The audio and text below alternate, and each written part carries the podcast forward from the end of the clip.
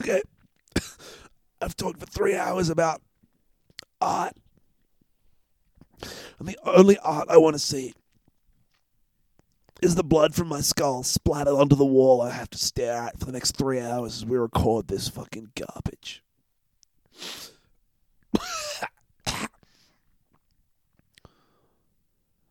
Fuck me. Please.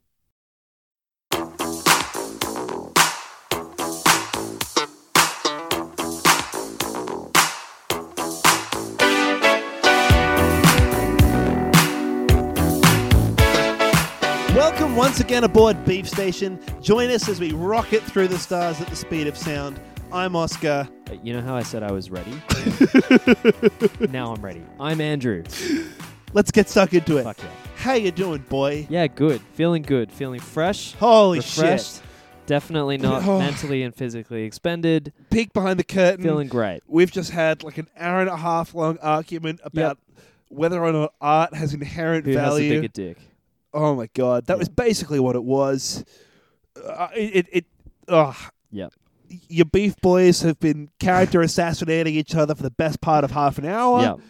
Which we regularly do before the show, which explains a fair bit of the tone, And during the the show, rapport, and after the show. I feel we Yeah. someday maybe we'll release that literally two hours of audio that Actually, we two just hours of capture. accidentally recorded. Yeah. Fuck man, Yeah. Feels good. feels awful. I feel bad too. my my throat is dry, my palms are sweaty, Yeah. knees weak, Yeah. arms spaghetti. You've Oh. y- yes, those are the symptoms of talking to me for two hours. Help me, Marshall Mathers, you're my only hope. That's man, what a mix of references. Yeah, it was pretty good. Two of wasn't it? Two. What a mix. Oh man. Yep. I think this is the most sincerely like brain dead I've ever been when Yeah. I've recorded an Yeah. episode. Let's see how this one turns out. Holy fuck. Yep. Other than last week when we talked for two and a half hours about the philosophical implications of Toy Story. Let's make this the literal opposite of that episode. That's gonna be so difficult. No analysis. now you're talking my language. yeah. yep. Um, All right, so this week cool. we Yeah, watched uh, yesterday we the did. much anticipated by me D- Danny Boyle film tangentially related to the Beatles. Yep. Idea of the film is that in the modern day 2019-ish uh, main character named Jack Malik is a struggling singer-songwriter. I thought that was actually the name of someone from One Direction. I thought it was someone we it went to high Zayn school with. Malik? It is. Oh, it is Zayn Yeah, Malik. right, Yeah, right. yeah. That can't be unintentional. for Fuck's sake. sure. Uh, yeah, it'd be Yeah. like it was, it was like Small McCartney. Like kind of Sure. outdated. yeah, yeah, yeah, Um, exactly. Mac Efron. um, Jack Malik is a struggling singer songwriter who is like pretty much given up on his dream of becoming a musician. There's this worldwide power outage.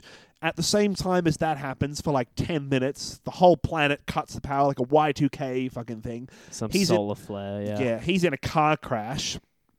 And when he wakes up, he sort of slowly realizes that he's the only one that remembers that the Beatles ever existed. Yep. No one else has ever heard any of their music. Yep. like his guitar you see in the trailer like his guitar his guitar gets destroyed in the car crash so they his friends buy him a um, guitar as a present and he plays yesterday on it to like they're like oh play us something and they're like when did you write that That was the most beautiful fucking song I've Yeah. ever heard. Yeah. uh, when did you write that and so like he then slowly realizes that he remembers all these Beatles songs he's going to remember them transcribe them and pass them off as his own yeah. and that's the film. It's uh, written by Richard Curtis, who wrote Blackadder, Four Weddings and a Funeral, Love Actually, uh, The Boat That Rocked, actually. Yep. Uh, directed by Danny Boyle, who has directed Train Spotting, Yeah. Slumdog Millionaire. Um, so- so 28 days and weeks later. they've both got a lot of solid arrows in their quiver, Yep. rock hard arrows in their Throbbing big old arrows. throbbing quivers. Yep. Um, They've stuck I think they so can- many I arrows think in they that can quiver. both be throbbing as long as they're sort of simultaneously throbbing in the sort of rhythm that's complementary. to both each of their other. arrows or the arrow and the quiver? Richard Curtis's quiver can be throbbing in time to Danny Co- Oh, they Danny have Boyle's different arrow. Implements, right. yeah, okay. right. Mm. Um, the metaphor doesn't go much further than that. Mm, But yeah. I'm- I'm I happy- reckon it could go a lot further and we won't. You know what? I'm happy leaving it there. um, Yeah. And so I was quite excited by this film. We'll talk about it later and later after we kick off with the news and stuff. But Sure. that is the general premise of the film. We're going to give a spoiler-free review, followed by I don't know any fucking spoilers that we can pull out of our ass. But Yeah. that's yesterday. Uh, To be honest, I don't even know if it. Yeah, if you can really spoil the plot. yeah, Yes. Yeah. Okay. Yep. that's yesterday. Yes. Uh, the other film we watched this week, um, not even for the pod, just because we ended up organizing it with friends during the Yep. week, was a Korean film called Parasite. Yep. Which is written and directed by Bong Joon Ho, who is a Korean person. Korean filmmaker who uh, most famously directed and wrote, I think, The Host, which was a horror movie that got pretty large. and Snowpiercer, it says. Oh, right, and Snowpiercer, which I guess was much bigger. Yeah. Um, although I think personally, a movie that I preferred less. So yeah, sort of a.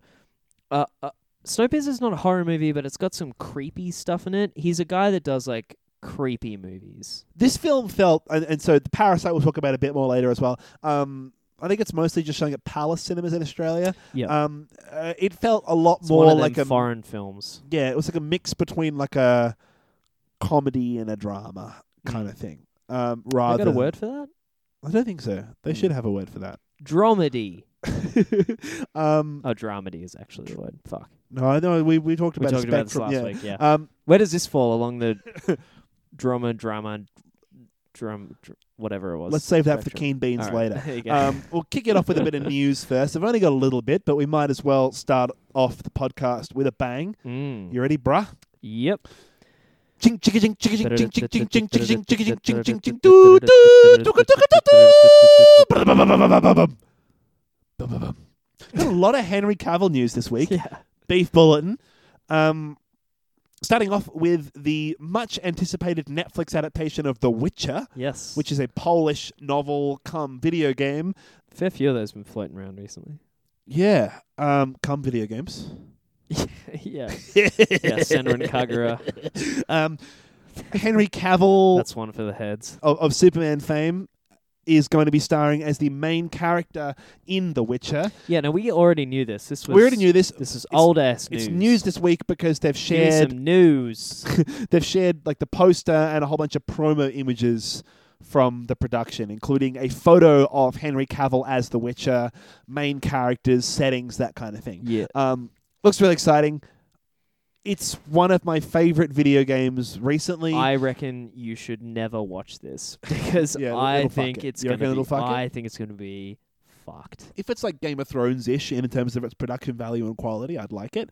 Um, I also Yeah. have listened to recently the audiobooks from like the first two or three books in the Mm. series, and I've loved them so far.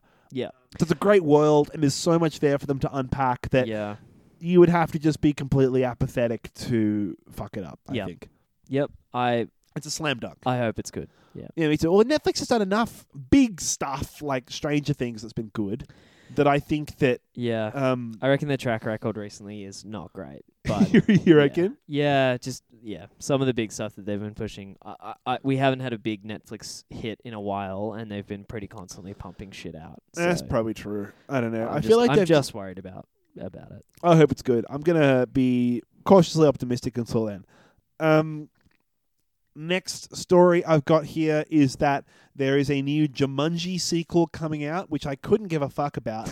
but there's a headline. yeah, here. we didn't watch the. Did you watch the new no, one? well, there was that one where it was like Jack Black and The Rock and Amy Yeah, the- uh, the from video Doctor Who. game one. Yeah, right. Well, So this one's called Jumanji: The Next Level, and the headline that grabbed my attention here is that in this one they put Danny DeVito in The Rock's body, and now I'm all in because you know the idea behind Like, do you mean like Spy Kids 3D style with like Elijah Wood on like? no, it this was like an massive experimental robot surgery body, or thing, like man. yeah. Well, uh, What, do, no, you- what do 'cause- you mean? well, the idea behind uh, the original remake that came out recently with Jack Yeah, Black and The, Rock and all that, yeah, um, was that they all swapped bodies when they went into the video game.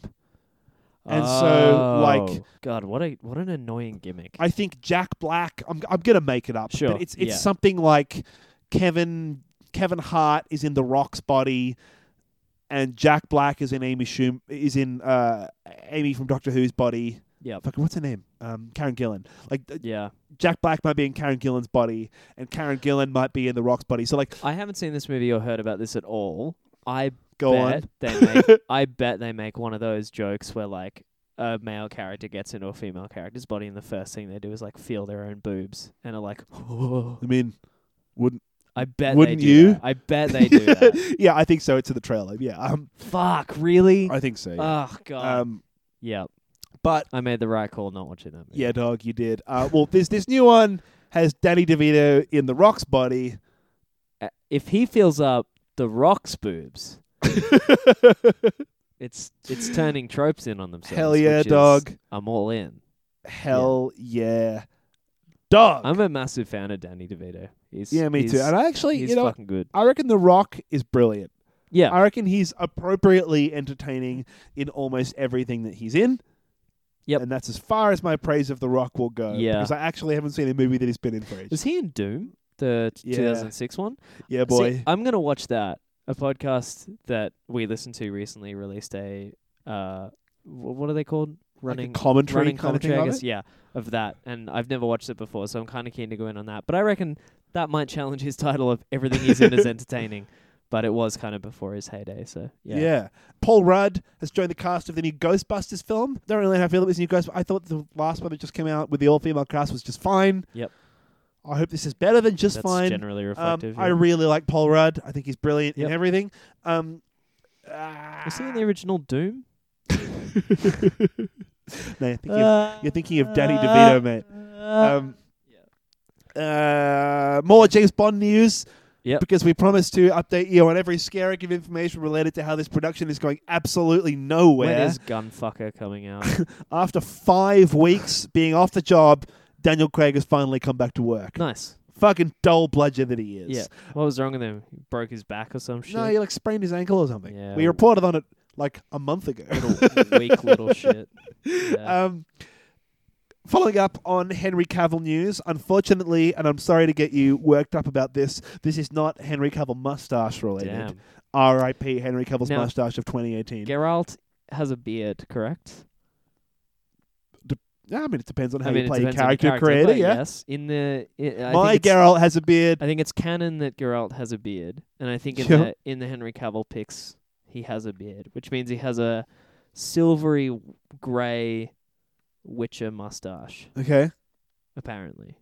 So Ooh, that's that'll the be good. that's the Henry Cavill mustache. I wanna update. see that. It's I not didn't his actually- MI7 one. I've closed my tabs, but I haven't actually gone back to go and see whether Henry Cavill has any facial hair. As Uh, I Geralt. think he does. Yeah. I was Oh, looking- baby. I was looking at some pics. billion today. dollar facial hair. New story here about Henry Cavill. Henry Cavill is set up to play Sherlock Holmes opposite Millie Bobby Brown in a As- adaptation of Watson.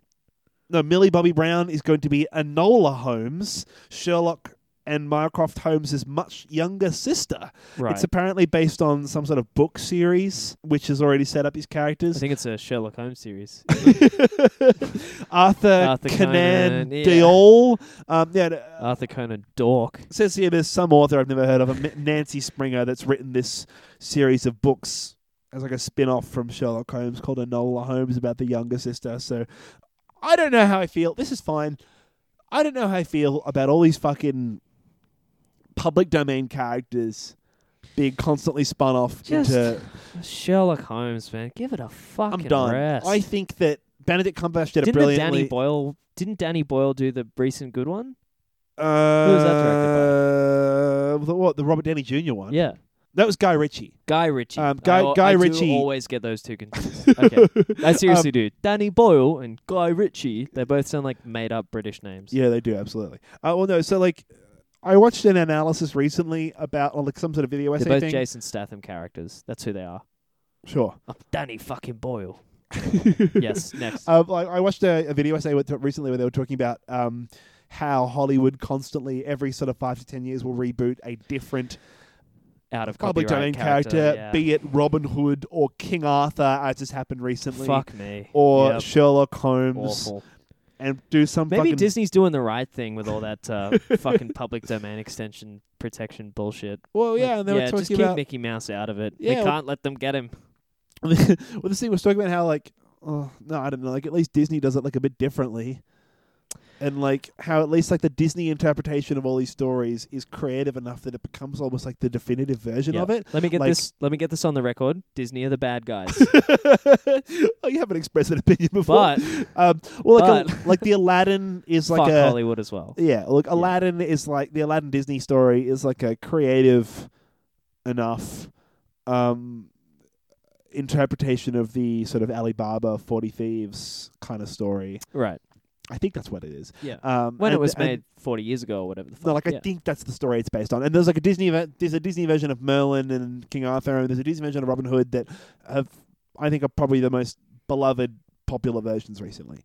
Yeah. Um, and these bullshit like gritty, sincere, hardcore Yeah, reboots. Pat statement stands a people gritty don't reboot. really give a fuck. terrible, terrible thing to happen to Hollywood. Yeah, I think you're sort of right in that people think that it inherently, they think it gives it some sort of inherent worth. Interesting quality. but yeah. I think that it is interesting if you do it right, as evidenced by Christopher Nolan doing it with Batman, Batman, and yeah. it being brilliant. But it's the doing it right bit that's interesting. it's it's not the gritty reboot bit. yeah, exactly. Yeah. Well, like I, I don't want to write off the gritty reboot because I think gritty Nah, reboots it's are not fuck, inherently bad. are really either. fun. Yeah, for sure. um, it's just that like you got to It's just work not, hard to make it not just be the only selling point. It's going to it's be not a good free gritty reboot. pass to a good movie, Yeah, which I think exactly. it's treated like in Hollywood very much. Yes, Um, it sucks. Get me out of here. Yeah. All right, next Uh, news story. Final news story I've got for the week. Ooh. is uh, that the missed film and TV rights have been sold to Village Roadshow. Now, M Y S T. yeah, Right. So this is a video. no, this is game. a video. This is a uh, the TV and movie rights to the weather pattern known as mist. Yeah, um, this is It the could video. be like The Mist. this is Stephen the video King's game that novel. your dad, yes, you listener, your dad played and has Yeah. a notebook of full of fucking bullshit cryptic hints and things about Mm. how to solve this bullshit click point and click adventure game. Th- so yeah, it was a yeah point and click adventure game that sort of used almost photorealistic graphics and didn't have any movement or anything, so you just But clicked it around was- the place. But it meant it looked really interesting, and it had really hard puzzles. Yeah. So you needed like an actual book to write shit down in because you'd see some glyphs on the wall and they wouldn't be relevant for another forty hours of gameplay, but you would need them yeah. My, forty hours later. my dad played Mist. yeah, I know people who like I met through primary school and then high school who, you know, you sort of meet people's dads, you're like, Oh, whatever, your dad's a lawyer or some shit and they'd be like, My dad played Mist, you'd be like, Your dad did anything for fun? yeah. And just the idea Your that dad it's just has like fun. it's the ultimate parent video game. Yeah. Um I have never bothered to get any more than a couple hours into Mist. Yeah, I think I'm the same.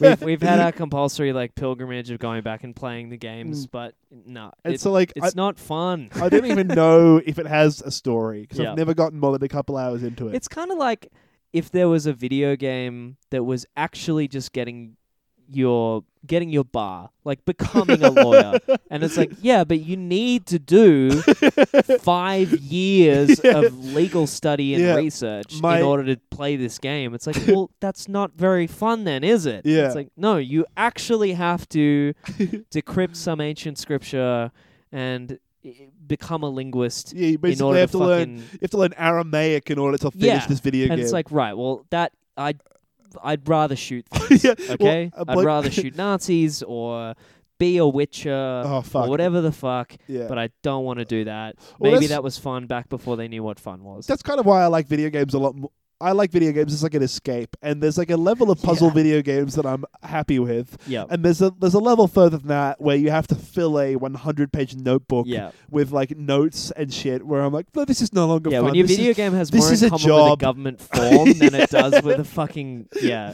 action film, then I think you you uh you've stumbled upon something that's not fun. Yeah, and so I don't want to surprise you, listener, but this is once again something that we do not have any amount of information on hand with which to provide I think we've done a, A reliable reasonably good opinion. job of of, I of- don't know if there is a movie in that. no, I think not. I- I- yeah, no, I, there might be. Literally, someone can tell me there is, and I'd be like, okay, great. I think the only way that you could make a movie out of Mist would be some sort of thing that's sort of like National Treasure or whatever, where it's Hmm. like you you know like one of those movies that's about solving puzzles. And but the problem is the reason National Treasure is interesting is because it's things that exist in the real world that are actually puzzles and you would it, it's this concept it's the harry potter concept of you could be standing somewhere and think yeah but what if someone this grand architect who is sort of um linking everything is, together. is grand architect a bad term or is that is that a kkk term that's grand dragon i don't know anyway What if this grand What if- dragon was implementing some kind of final solution? Uh, ooh. so Wow. it, it's like what if you were standing on this particular Makes you stone laugh, at a it makes you particular think. time and you could like point at a thing and some hatch will open and it's magic or or you've discovered a like illuminati conspiracy or whatever this Yeah. is an imaginary world full of imaginary steampunk things and you're solving puzzles in that imaginary world the interest comes from solving the puzzles not from watching them be solved on screen and being like huh Hmm. so Mm. they're going to have to either invent a world, I think, in my opinion. I think they're either going to have to invent a storyline that's interesting enough that it wouldn't have to be based in Mist anyway, or it's going to be not interesting or good at all. yeah. And, you know, you tell me which one of those is more likely. Yeah, Well, I, I didn't mean to like introduce anything to the podcast that was like overly stimulating or like hard or like an idea that might be necessarily engorged. Mm. But um, no, I, j- I just think that it's an interesting. I, um, I just think that it's an interesting. Why are you unzipping your fly? I just think that it's an interesting. No, that's it. I wanted to make a dick joke and I didn't actually have anywhere to go in that, in that sentence. I'm sorry. It's a Um, veiny problem, Austin. oh, that's such a bad. Oh. Uh, oh. gonna start. Just gonna start chucking that as an adjective into random things. veiny? Damn, that's a really veiny issue. Did you just say it was veiny? Uh, Yeah, like it's yeah. Yeah. It's got like a lot of yeah, a lot of volume to the issue. if I were to bring myself properly into this discussion, if I was to come to your level and just really, Yeah, it's a- it's a, it's you know, it's a ribbed issue. It's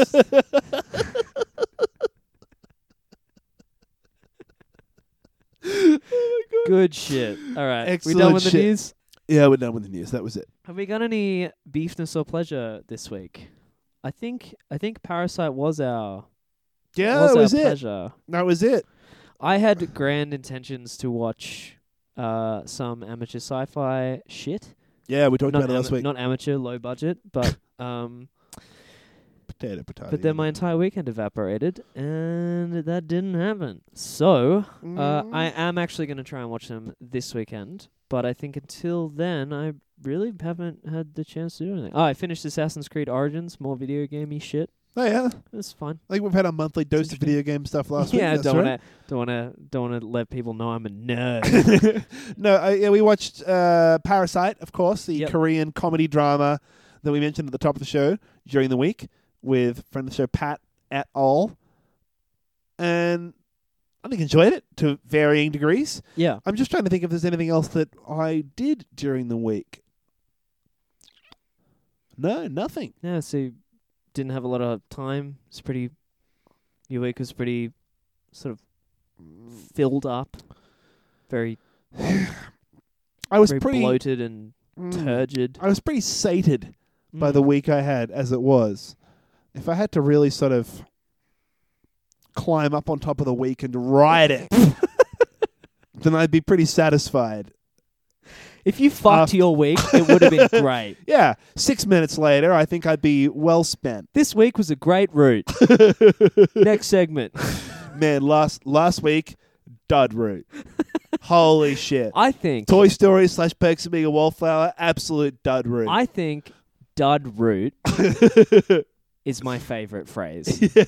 Friend of the show, Josh uses it a lot. I think it's my favorite phrase, and I got it from Josh.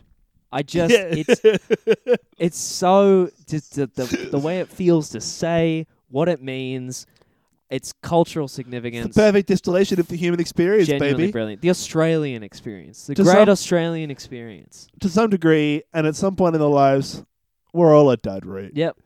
This last election, dud route, oh, change, man. dud route. I think we're going to ruin it for Josh. Sorry, Going to the mate. shops and uh, they don't have that thing you want. Oh man, dud route.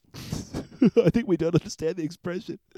It's not about the expression. It's about what it feels to say the expression. I think. Mm, Yeah. or how it doesn't feel, as the case may be.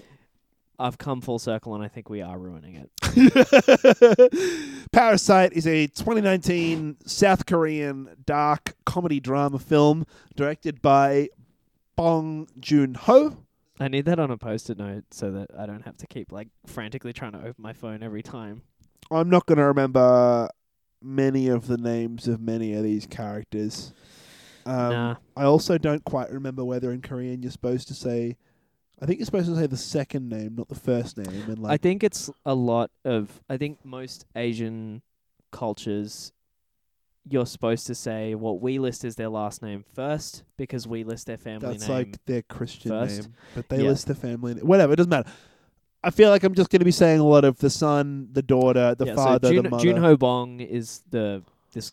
I think how how you should say this guy's name, but we're just gonna get it wrong because we're gonna read what's written down in front of us. Yeah. So Um, so basically, it's it's it's a film that's all about. It's like a comedy drama. It's a dark comedy. Um, has some thrillery kind of elements still, but I think mostly it's going for this sort of light-hearted comedy kind of vibe with a bit of oh, a bit of like Us, the J- the Jordan Peele movie Us. I got a bit of that kind of vibe to it. yeah. In the same way as it can be sort of a bit dark and twisted, but it's Ye- still kind of having a bit of fun. Yeah, so um, yeah, Junho directs a fair bit, or has directed a, a, a, a couple, at least a couple of horror movies, and I think in moments that tone comes through. Yeah, here. so like I don't think this is necessarily a very scary film. no, it wasn't but at it had all, some really. dark themes to it Yeah. where if you just said it was a comedy it would be amiss to not mention like the oh but what about that weird bit um yeah, bas- basically though the film is about this uh very very poor family that the live Kim family. the Kim family, yes, that live in a big city in South Korea. I suppose I assumed that it was Seoul for no good reason. It could be anywhere. Doesn't really say. In this big city, um, like they all live in like a sort of semi-basement apartment that regularly floods, and like people piss outside their window because they're right in the middle of this alleyway, and like they have like they just eat junk food for dinner and they don't have a job like all the family collectively folds pizza boxes in their living room to sell to a local business to make money. Like they're sometimes to comic effect in the setup of the movie, like comically poor Yeah, to the point where like it's ridiculous and sort of almost confronting how poor they are. yeah, they Um, sort of joke around about like it, the pursuit of employment is like a running joke about like, oh, did you manage to find that job like Yeah. licking the moss off stones or whatever? Like, Like, it's yeah, The dude has to like just doing the most degrading climb work. climb on top of the toilet to get a free Wi-Fi signal from the cafe down the Yeah, road or whatever.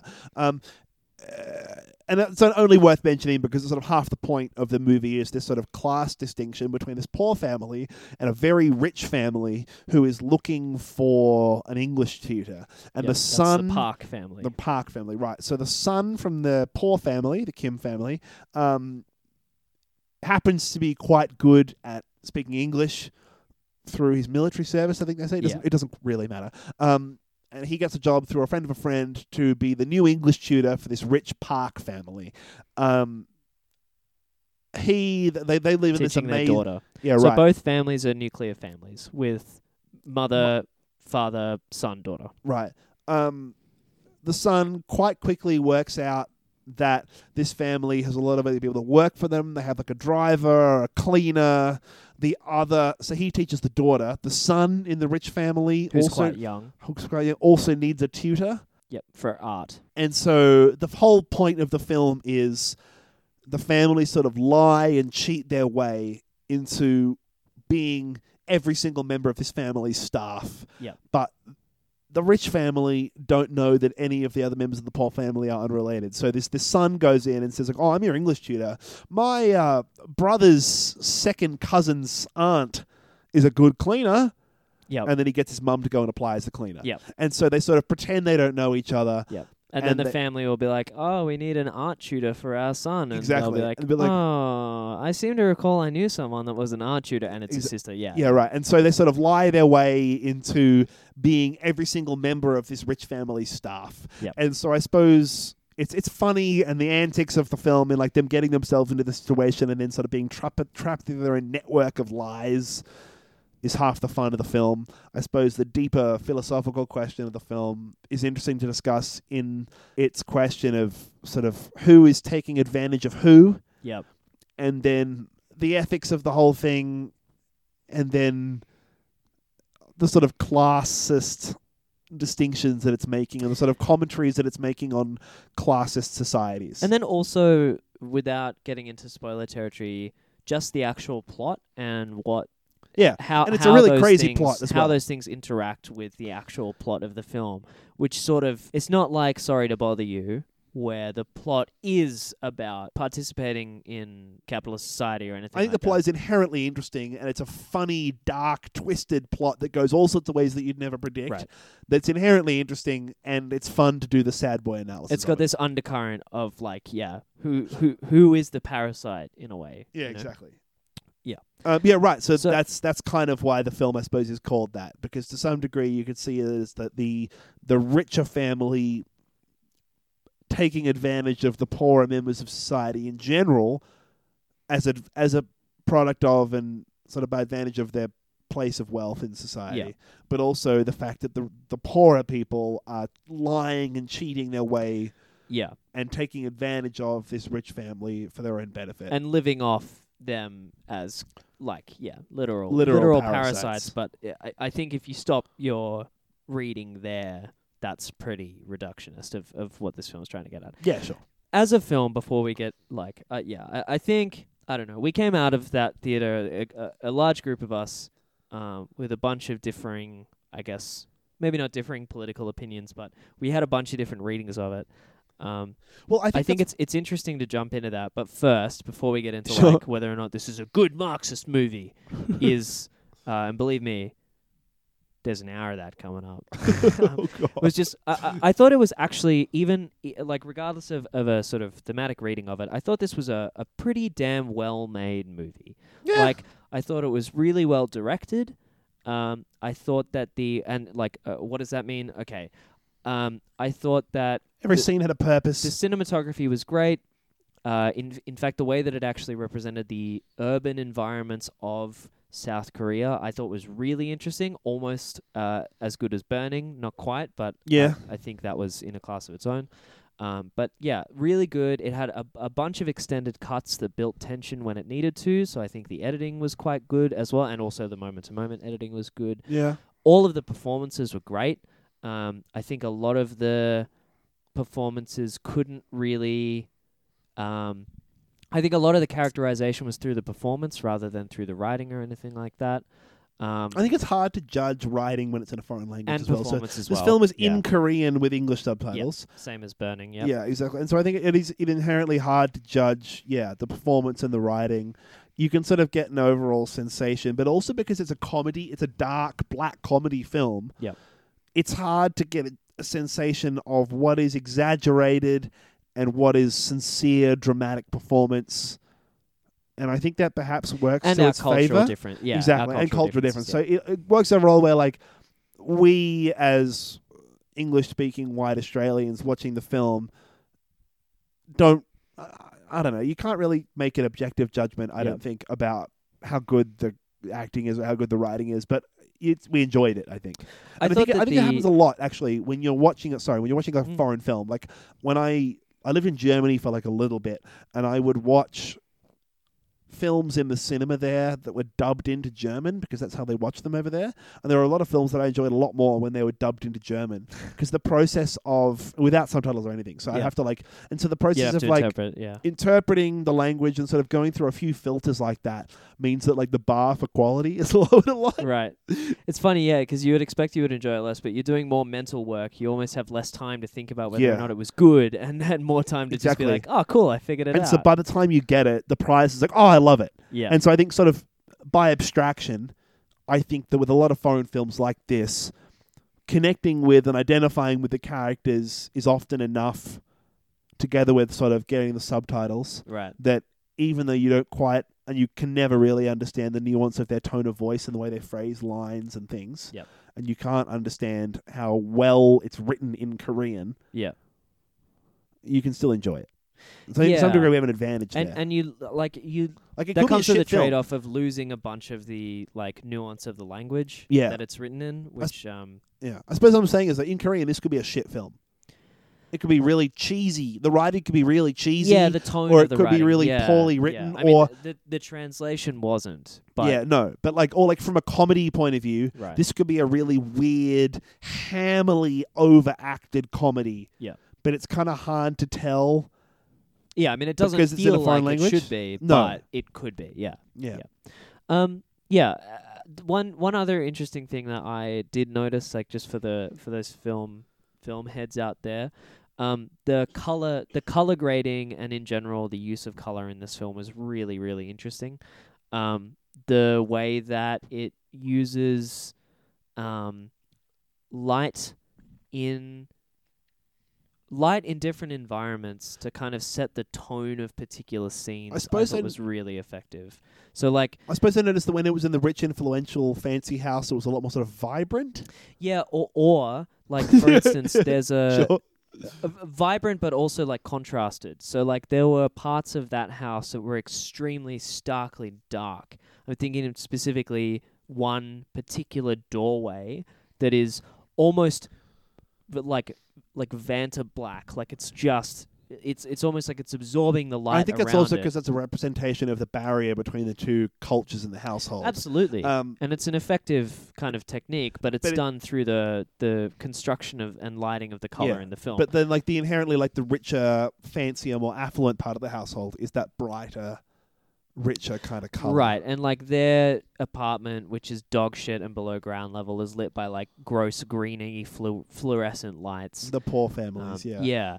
And the way that uh, so water plays a fairly strong thematic role in this film, uh, rain and flooding in particular, and the way that they used light and the color, not just light color, but the actual color of the scene while water was involved, I thought was really clever. So like at Mm. one point a house floods and they sort of have this really strong green tone over everything that makes it feel uh, I found it personally, it made it feel a lot more kind of like a- as if we were almost about to be drowned. Like it was, it was the Yeah. color of like light filtering through. Just the way that they chose to reflect certain moments with light, I found really interesting in this movie. That was like what I noticed about the the filmy aspect of it. I found that I feel like when we watch a lot of films that are these little indie little films, it's very easy to sort of get swept away by the artiness of the whole thing Yep. and really appreciate it from that perspective. And I found Burning to be like that. Yep. And I think that Burning,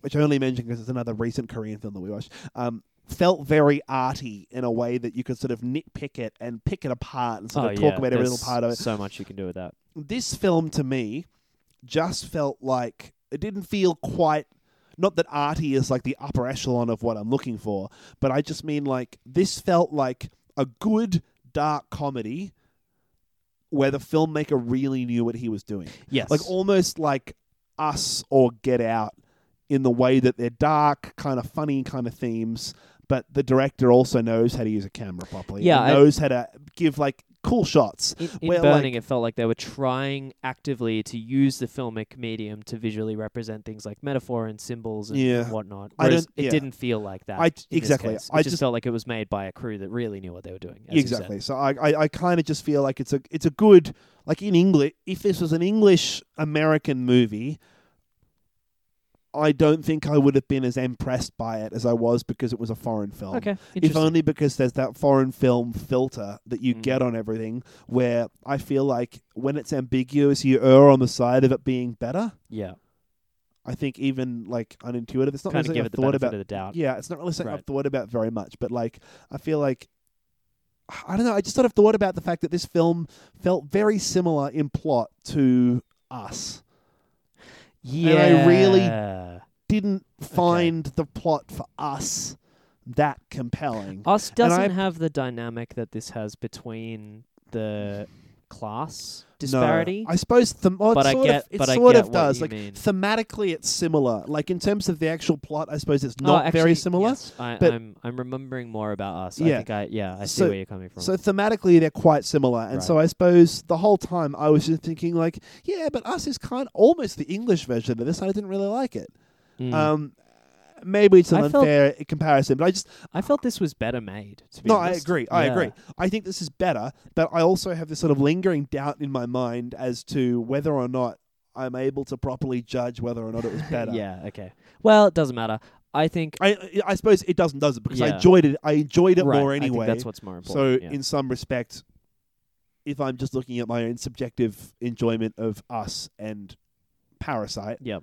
I enjoyed this a lot more. Also, the plot of us felt like a fucking mess. This felt quite coherent. This was very cohesive, yeah, Yeah. for sure. Um, I I enjoyed this way more than I enjoyed Us, yeah. and I was at no point in this movie Mm. actively frustrated by the film that I was watching. yeah. I don't want to spoil this film. I feel like mainly because Yeah, the, the let's main leave it. film for yesterday, the main film for this episode is yesterday. Um, Yeah.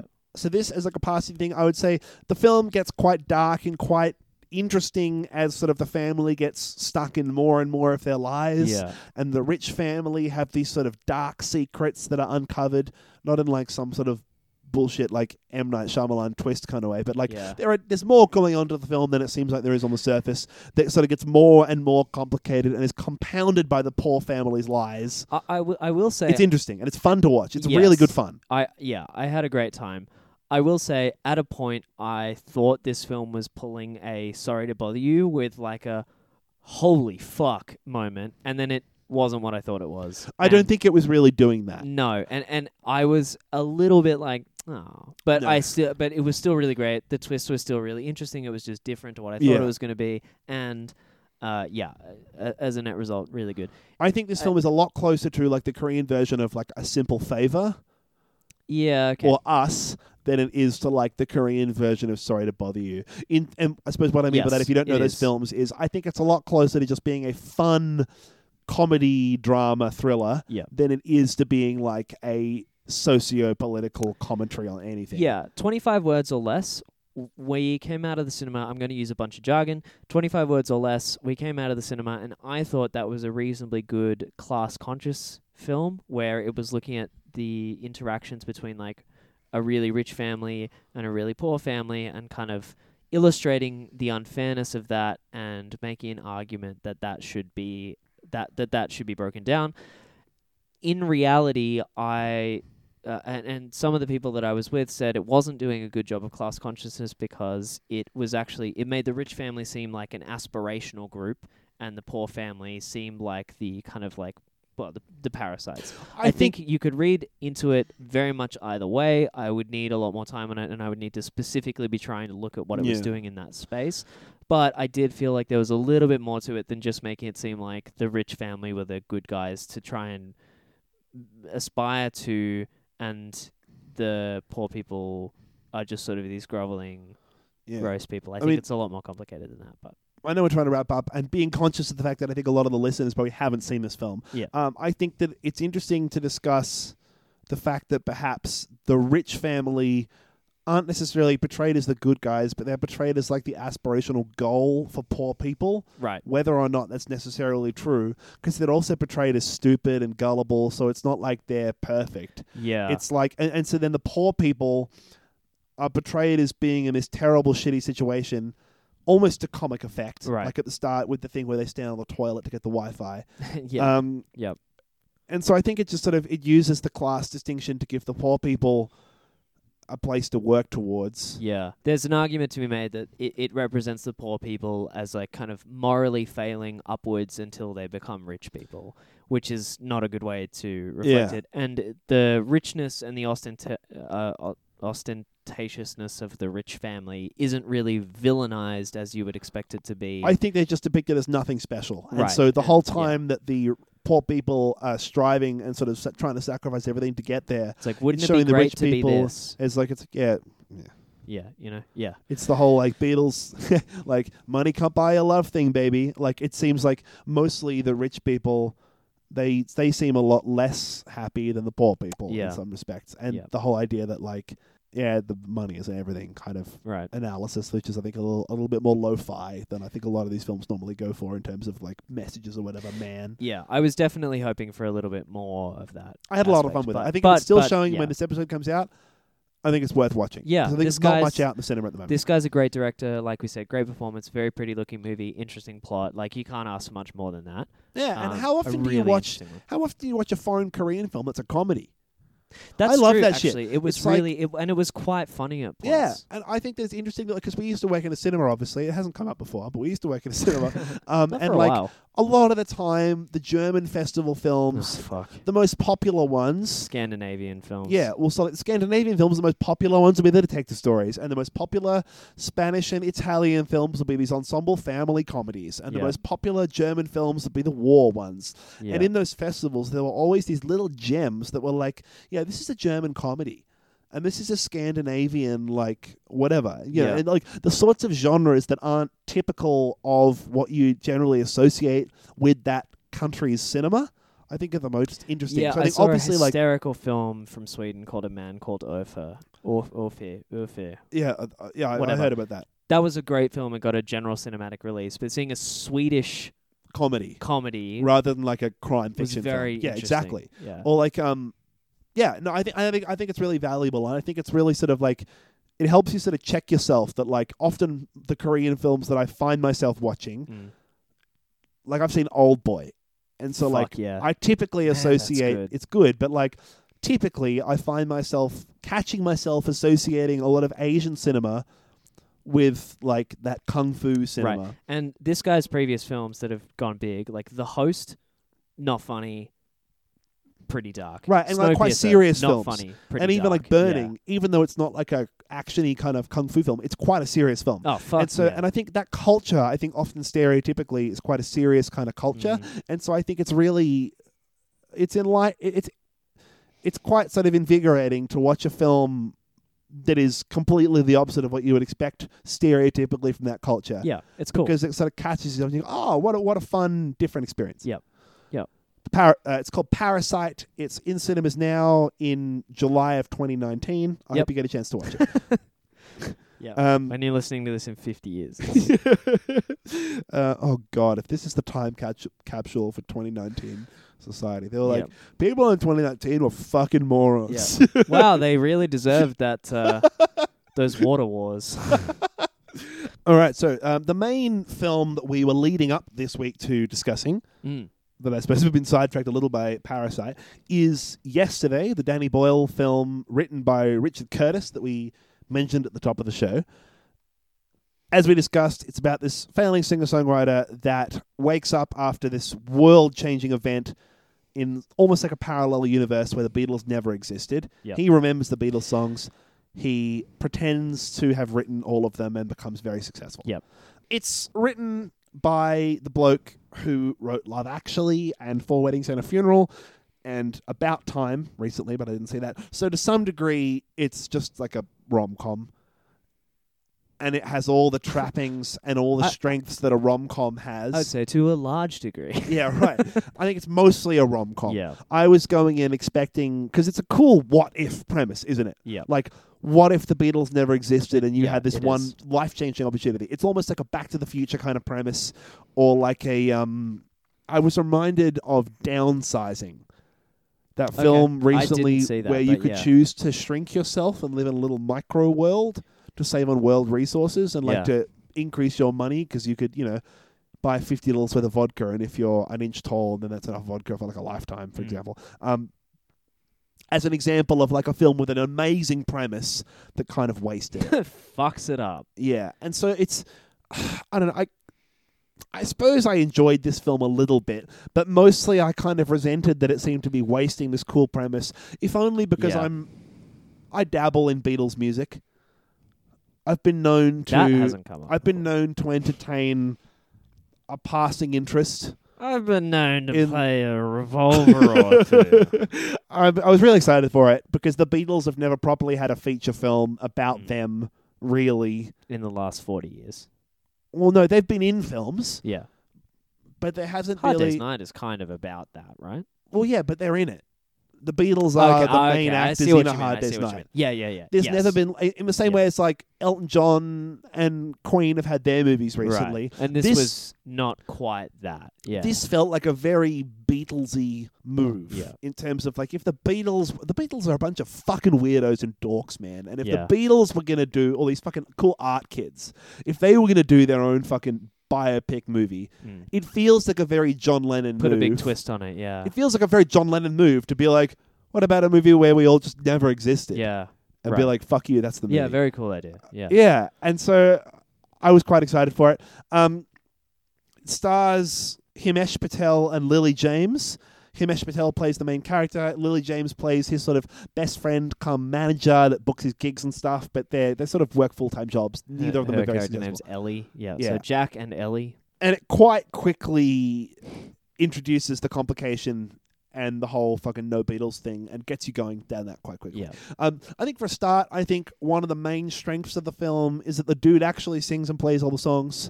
Yeah. Sometimes live on set. There's a Yes. couple scenes where he plays yesterday and the long and winding road live on the set and you watch him playing the piano and s- playing the edit and it's good. Hmm. Mm.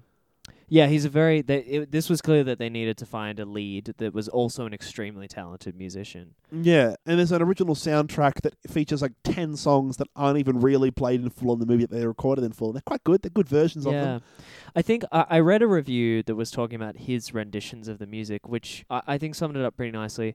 Whoever this person was said basically that he manages to conjure the emotion of the Beatles, but not try to replicate them Yeah. in any kind of perfect way or anything like that. In the same way that I, I was recently watching videos on like celebrity impressions Mm. and like different performances that are trying to replicate historical figures.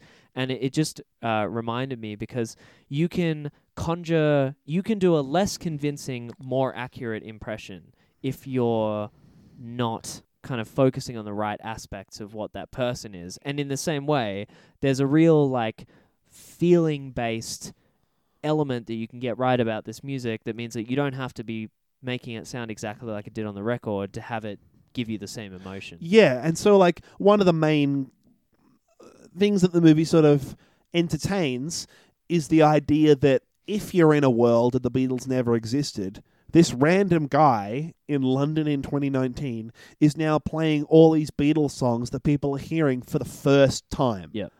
And so to some degree it doesn't matter if it's not exactly how the Because Beatles he's the only did it person that's going to know. because he's the only guy that's going to know exactly. So there's there's a lot of really cool scenes where it shows him. Like one of my favorite bits was like the bits where it gets into the nitty gritty of trying to remember all that stuff. Yeah, Like, there's he a gets- couple couple of gags. Yeah, or the gags as well. But he gets like a post-it notes across his wall of trying to just remember the names of all the Beatles songs, and he'll take them down as he remembers all the lyrics. The whole time through the film, he can never quite remember the lyrics to Eleanor Rigby, which drives him insane. Yeah, there's a few that because he, it's like, the can't- g- it's one of the gems in the Beatles crown of Yeah. like if you could pretend you wrote any Beatles song, you'd want to pretend you wrote fucking Eleanor Rigby, Yeah. and he can't ever quite remember. He's like, oh, there's rice and there's a wedding and he's the remembering all face of and the, the keywords. door and It's- ah. He's having it's like if, if there's a song where you're like, oh, I kind of know the lyrics to that, and so you, someone asks you asks you to sing like, it, and "Alright, you're like, sing them." Okay, this Yeah. this is like this involves like there's a line about a banana and a Yeah. line about driving a car and Yeah. whatever. But then i- if if someone was like, right. You have to write that song. You'd be Yeah. like, "There's a ban- ba- ba- banana, da- da- da- da- da- da- da- car, and Yeah. he's like trying to, yeah, just And work it's- through it. so figure he's it got like out. a notebook with him, and like every now and then throughout the film, he'll remember another line to Eleanor Rigby. We're like, yes, got it. yeah, he'll have to, Wearing like, a face that she kept in a jar by the door or whatever. Like, run away from Yeah. some conversation because they've sparked a memory and he doesn't want to forget. Yeah. Yeah. Um, Yep. I think mostly, though, what really irritated me about the film, and I'm fine with, and we, we, we sort of shared a couple glances during this in the Oh, cinema. Um, God. I'm fine with characters in a film not behaving the way in which they would in real life because that's the conceit of comedy movies. That's the conceit of all of thriller movies. It's the whole point of movies, you know? yeah. No one's going to stop in the middle of a fucking sitcom and be like, hold on, all of this is based on a misunderstanding. Like, you know? Yeah. So, like, that's the whole conceit of these things. But to some, at some point, you're like, all right, this is stupid. Yeah. Like, And Yes. so there's this whole Richard Curtis, and I know he writes good stuff because I liked Love Actually. The Boat that Rocked is one of my favorite movies. Blackadder is one of the best sitcoms ever written. yeah, this is really a mark against him. it's infuriating, man. So like every single time there seems to be a dramatic moment in the movie, it's undercut, and the only joke in that dramatic moment is to interrupt it with Like a socially unaware character, basically. Yeah. so like it'll be not this, but it's the equivalent of two people having a really emotional discussion where they're sort of breaking up with each other or having a divorce or talking about something really serious. Yeah. and then a phone will ring and someone will interrupt the conversation that they've been overhearing that they know is serious and be like, "Sorry, sorry, uh, the the news agent's on the phone. They want to know if you want to cancel your Yeah. magazine subscription." and the characters will be like, "Yeah, not now, mate." And they're like, "No, no, the magazine subscription." Yeah. and like, Or it'll ease off. They'll have two or three more lines of dialogue, and then it will happen again, and then again. It's fucking unbelievable. so there's that specific moment where Jack is pretending that he wrote "Let It Be" and playing "Let It Be" to his parents. And they're like, yeah, cool, Jack, play us. We would love to hear your song. and it sets up the significance of like these are the first people ever yeah. to hear "Let It Be" be played, but it gets interrupted like four times, and it's just so annoying. and the gag like it's it, it it's, It's- kind of funny the first time, but this is off the bat. It's the second song that you hear played. The first one is "Yesterday," Yeah. and everyone around him is kind of captivated by the beauty of this piece of music. So I was actually kind of hoping for a genuine reaction from these people who were hearing this beautiful music for the first time because I feel like that's meant to be representative of the What it was like the, The first time entire back world. in yeah, and also what the entire world's reaction is going to be to hearing this music because this is a movie about how uh, incredibly good that music is to the point where it's going to transcend time and, and people are people will love it and people need to hear it and I, I kind of felt like his parents not giving a fuck in that moment or not even really paying attention or listening to it i thought that was setting up a, a, a more interesting storyline in my opinion which is Yeah. like what if you tried to make it work and no one actually gave a fuck? I thought it was making commentary on how the music was outdated, but then that's not it. It's just that his parents are too bumbling and don't really give a shit. yeah, And then he goes on and people actually do like the music. yeah. You know, so it's sort of it's very tonally inconsistent in addition to being fucking annoying. Because It's a- that yeah. what we just described happens maybe like 8 or 9 times in the film. it's literally the every same single device. time. Literally every single time a dramatic scene has gone on for too long, they undercut the dramatic scene to the point where that dramatic scene no longer has any point it's ruined. and almost didn't serve any purpose. Yeah. But the gag that has interrupted it isn't good enough. Yeah. So it's like if the dramatic scene was three minutes of setup to a hilarious gag, that's fine. Yep. Or if the dramatic scene comes to a conclusion and the hilarious gag breaks the tension, that's fine. But the dramatic scene is always interrupted before its conclusion by a joke that's not funny. Yep. Which it feels thinks itself to be very funny. That was I Yeah. think one thing that like maybe I was just being biased about this, but like this movie felt like this whole movie felt like yeah, it's a rom-com and it's definitely a fucking rom-com. But it's a rom-com that thinks it's very fucking clever and it's actually not clever at all.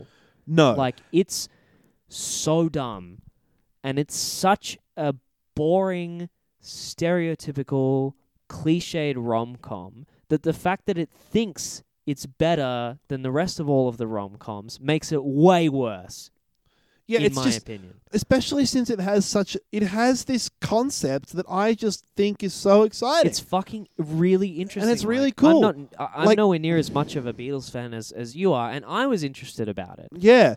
Like, oh, how are they going to do that? What would happen? Um, I think that there are a couple moments in the film where the music is really good and they're good scenes. Like, uh, maybe just because he's a good singer, like the because Ed Sheeran's in this film.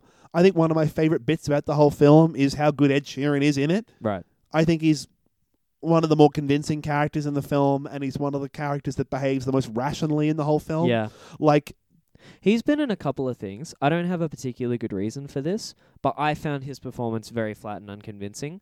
But I have found him that way in everything he's done. I think he might just be like that. I think he's just a quiet person. yeah, he's I sort think of he's a relatively flat, he's- quiet He's, person. quite uncomfortable on screen, and I think Yeah. that comes across as like a non-genuine performance, and that might just be who he is. I think he's just Maybe. an awkward dude. But Uh, Yeah. I, I I think uh, you're in a vast majority of people that have praised his performance on screen. I hope well, it's people are. barely a performance. Actually, he's I playing, hope no one watches this movie ever. But he's playing himself. right. So I think it's, I suppose, to some degree, that's difficult. I but still, like, he's, yeah, that's what people have said that this is actually a good version of, Of- that. yeah, right. Uh, No, I think it And is. Normally, people do a shit version of that. no, but I, I, yeah. agree. Um, he's good. They wanted Chris Martin and they couldn't get him, So Yeah. Ed Sheeran was the backup, and I actually reckon Chris Martin would have been better. uh, no, I don't know. I thought he was good in it. There's a scene where Ed Sheeran asks Jack to play his as his support act on some tour, Mm. and then backstage afterwards, because Jack has just claimed that he's written a whole bunch of the Beatles songs that he just performed on stage, just on the plane all the way over. So he's like, "All right, cunt, if you're so good at writing songs, let's go into separate rooms for ten minutes." And write the best song we possibly can in 10 minutes. Yeah. We'll come back. And Ed Sheeran comes back with something that's pretty good. And Jack Malik comes back with The Long and Winding Road. yeah, which And I, I- think is the best joke in the film Yeah. because you think he's gonna, you think there's no way that he's gonna try and pass off having written a Beatles song uh, in 10 minutes and Yeah. then he picks one of the, The he's best. like he's way misjudged it he's The picked most one of the most beautiful- beautiful complex yeah. intricately lyricked beatles songs and he tries to say yeah um, yeah. and so like another thing is yeah there's this through line throughout the movie of ed sheeran being a little suspicious of him because he says at a couple of points like i don't believe that uh, like you just say you say you don't really know how you write these things i don't believe you and then they just sort of leave it and he's like i know there's more to this but i'm not going to explore it anymore and it just Yeah. feels a little bit like if too many people called him on the premise it wouldn't have been a rom-com film anymore so they have to just kind of like c- cut it cut it do something else I, I found that this film suffered from its overly interesting premise because I spent way more time in my head taking that premise and running with it Thinking about like what you would have done. Right. Or like, what does this mean about the world? And Yeah. that it was so it, it- it then was so disappointing what it actually chose to do by occupying this world that I was just bored at best the whole Because time. it's literally So- just like, yeah, he says he writes the songs, everyone believes him. Right. He gets successful. And you Minor complications ensue. Right. You find out early on in the movie that um, because he does this thing where he tries to Google various things, and you find out that it's not just the Beatles that have disappeared, it's other shit too. But so, So- the, the first one he finds out is that Oasis doesn't exist right. anymore. The, The, band, that wrote Oasis. Wonderwall. That's that's famous because they famously thought they were the Beatles of the 90s and Right. they were very very publicly influenced by the Beatles. Yeah, and so that sets up this film logic of right. Well, if it's maybe it's things, maybe it's like high points of art that have disappeared, and so it's making some statement about like, okay, Oasis are beautiful and they've disappeared. Well, and- the connection I got whatever. there was Oasis only exists because the Beatles exist. I think the problem there is that that was more just a joke about like Oasis is just derivative of the Beatles. yeah, And you weren't supposed to think anything more I about agree it. that's what it was, but I did think more yeah. about what it. it's suggesting is everything that the Beatles resulted in don't exist anymore either. And you're like, well, why does half of the planet exist? Right, but then you find out like Coca Cola doesn't exist anymore, and actually a bunch of different things just got like Thanos clicked out. of Coca Cola, existence. cigarettes, Like a bunch of and something shit. Else. Yeah, and there's a gag at the end of the movie in case anyone gives a shit about it. But there's like lots of stuff where you sort of passively find out that like, oh, this never, this was never invented.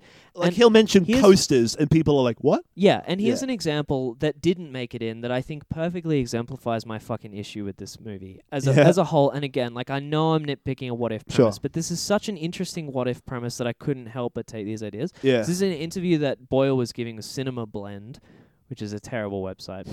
sure. He says, I had this idea at one point that I was going to say the color purple didn't exist and there was going to be a band called Deep Orange, and the designer was not allowed at any point to use purple in any clothes or props. Eventually, it just became too expensive.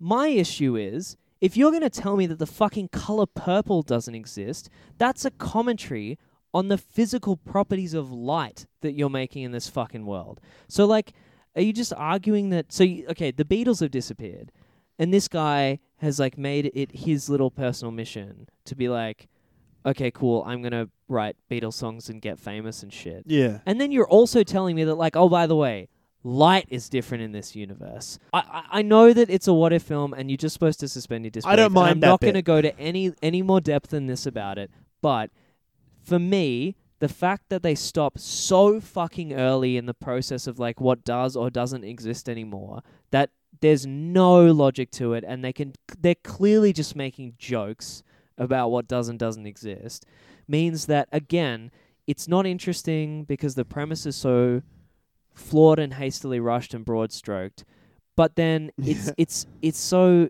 like it, it feels like if the whole movie was about living in this world where like half of shit had been Thanosed out, you could just I'm not going to start using that as a verb. Where like Too late, where bro. heaps of important things had been like disappeared Yeah, from existence. that sounds way right? better. Yeah, you're right. Ugh. um, if you're going to live in this world, I think it's way more interesting to tell me about what it would be like to live in this world of someone trying to navigate how the fuck you go to. You know, like how do you go to uni when you're getting a job? Like, what else didn't exist that never got invented? Could you become Sure. like the modern day Marie Curie because like Steve Jobs was never born and Apple never got formed and no one thought about the smartphone before you thought about it or whatever? Like, that type of stuff. That's way more interesting. It's a bigger scale. That's not what this movie was about. This movie was about Beatles music, and they tried to kind of make it like they could have just kept it at the Beatles, I feel but like then other yeah. shit was gone too. I didn't mind that. I thought that they were funny jokes, and I think that Yeah. the step, the step. it just feels like you have to be dumb to ignore that, No, and I'm I not don't- ignoring it. I think that the thing you have to remember is the same thing that happens on a lot of time travel movies is that it's like no time travel doesn't exist you can't logic your way into like well no if if you did this in time travel Yeah. then it would cancel it doesn't exist Time travel They can movies set- do a much better job of Yeah, being also, convincing I think- than this movie does, though. in the same way and this is a failing of the movie the movie is allowed to say these are the rules of the universe shut up and accept it Right. because it doesn't exist Yeah. and so just be happy with it um I feel like it breaks its own rules. I think yeah. Well, because the rule it breaks is the the Oasis joke, where they say this only exists because of the Beatles, therefore it's gone. yes, that's and my so problem it with it. expects it it introduces this level of complexity Right. where you're supposed to be like. Oh well, what else has changed? Right. The whole is the whole society different? Are people somehow more unhappy because the Beatles isn't there? Yeah, like Apple Records would have failed because they never got the money from the Beatles or whatever. Maybe they wouldn't have, but like, what's the flow through of that? What Yeah. other bands aren't famous anymore because the Beatles were never famous? right. Who was the biggest band instead? Was it Rolling Stones? Was what you know, politicians or cultural uprisings? What? yeah. right? What who was never inspired and what like yeah, that's an interesting I premise. I'm suppose to happy some degree, accept though, that. the level of complexity that you get stuck in there means that, like, the what if, what if, what if, what if, what if, yeah, you're stuck and you don't have a movie. Yeah, I, I just think you It's gotta could stop draw. I somewhere. think you could draw the line at like the Beatles disappear. What happens to that? And also, Yeah. you just make the movie about the Beatles. But getting all of these other side gags in is just like we've got this really interesting idea, and then we just chose to do a rom com instead, and it's so fucking boring. Like, I yeah. Well, That's I my ju- problem with it. Anyway, I think getting too bogged down. I know this is mm, like me being like refusing to accept the what if premise and suspend my disbelief. I have real trouble with that, and it made me thoroughly, even more than you, I think, not enjoy this movie. Yeah. But if you can get past that, then maybe there's something. maybe there would be something good in here, but then it's still just a fucked rom com. Every scene. So I listened to a review of this movie, uh, the Mark Kermode guy. I, don't know. also listen to it. Yeah, some Kermode. I like that guy, and I think it's interesting the perspective because I often don't agree with him, but it's interesting Yeah. the sort of nitpicky things he picks up on. And he said, "Wait, this isn't a spoiler," he said, "but wait till you get there's a specific scene, and when you watch that scene, you're going to think, why is this in the movie?" Yep. And then Mark Kermode says, "Well, and also." If you look at that scene in isolation, you could remove it from the movie without changing And it- anything yeah. else, and the film would still be fine. And I thought, like, oh, okay, I'll look out for that scene. And I got two hours into the movie and thought I'd found that scene five times. right. Yeah, and I, I still didn't quite know which one he was talking about. it's I the bit think- with the seaside shack. Yes. Yeah. I th- see, Um, now that was what I thought it was, but it applies to like 10 scenes. so there are so many scenes in this movie Yeah. where it's not quite, you're not quite sure where it's going, why I'm what, watching this. what the point of the scene is. Yep. The romance of the movie Awful. isn't particularly convincing. I found it to be like at, at, at its worst, like manipulative and weird and predatory. Because like this is getting into spoiler territory, but I think the the decision that he makes to publicly address their romance is gross, and I don't find it endearing at all. No. I think it's like, don't fucking do that to someone. Uh, that's really manipulative. And, It's really and- weird. and pretty gross. And I think it's a bad thing to do. So I, I didn't even find it to be this. I think this model of like the Prince Charming thing, where at the end of the rom com, like it's a classic thing in this guy's movies, apparently, with the public declaration of love. yeah, have Right. you seen Love Actually? No, I haven't. So like apparently that happens in that. Yeah, I it think does. It's just uh, fucking outdated. I think that it's a very, it's a very,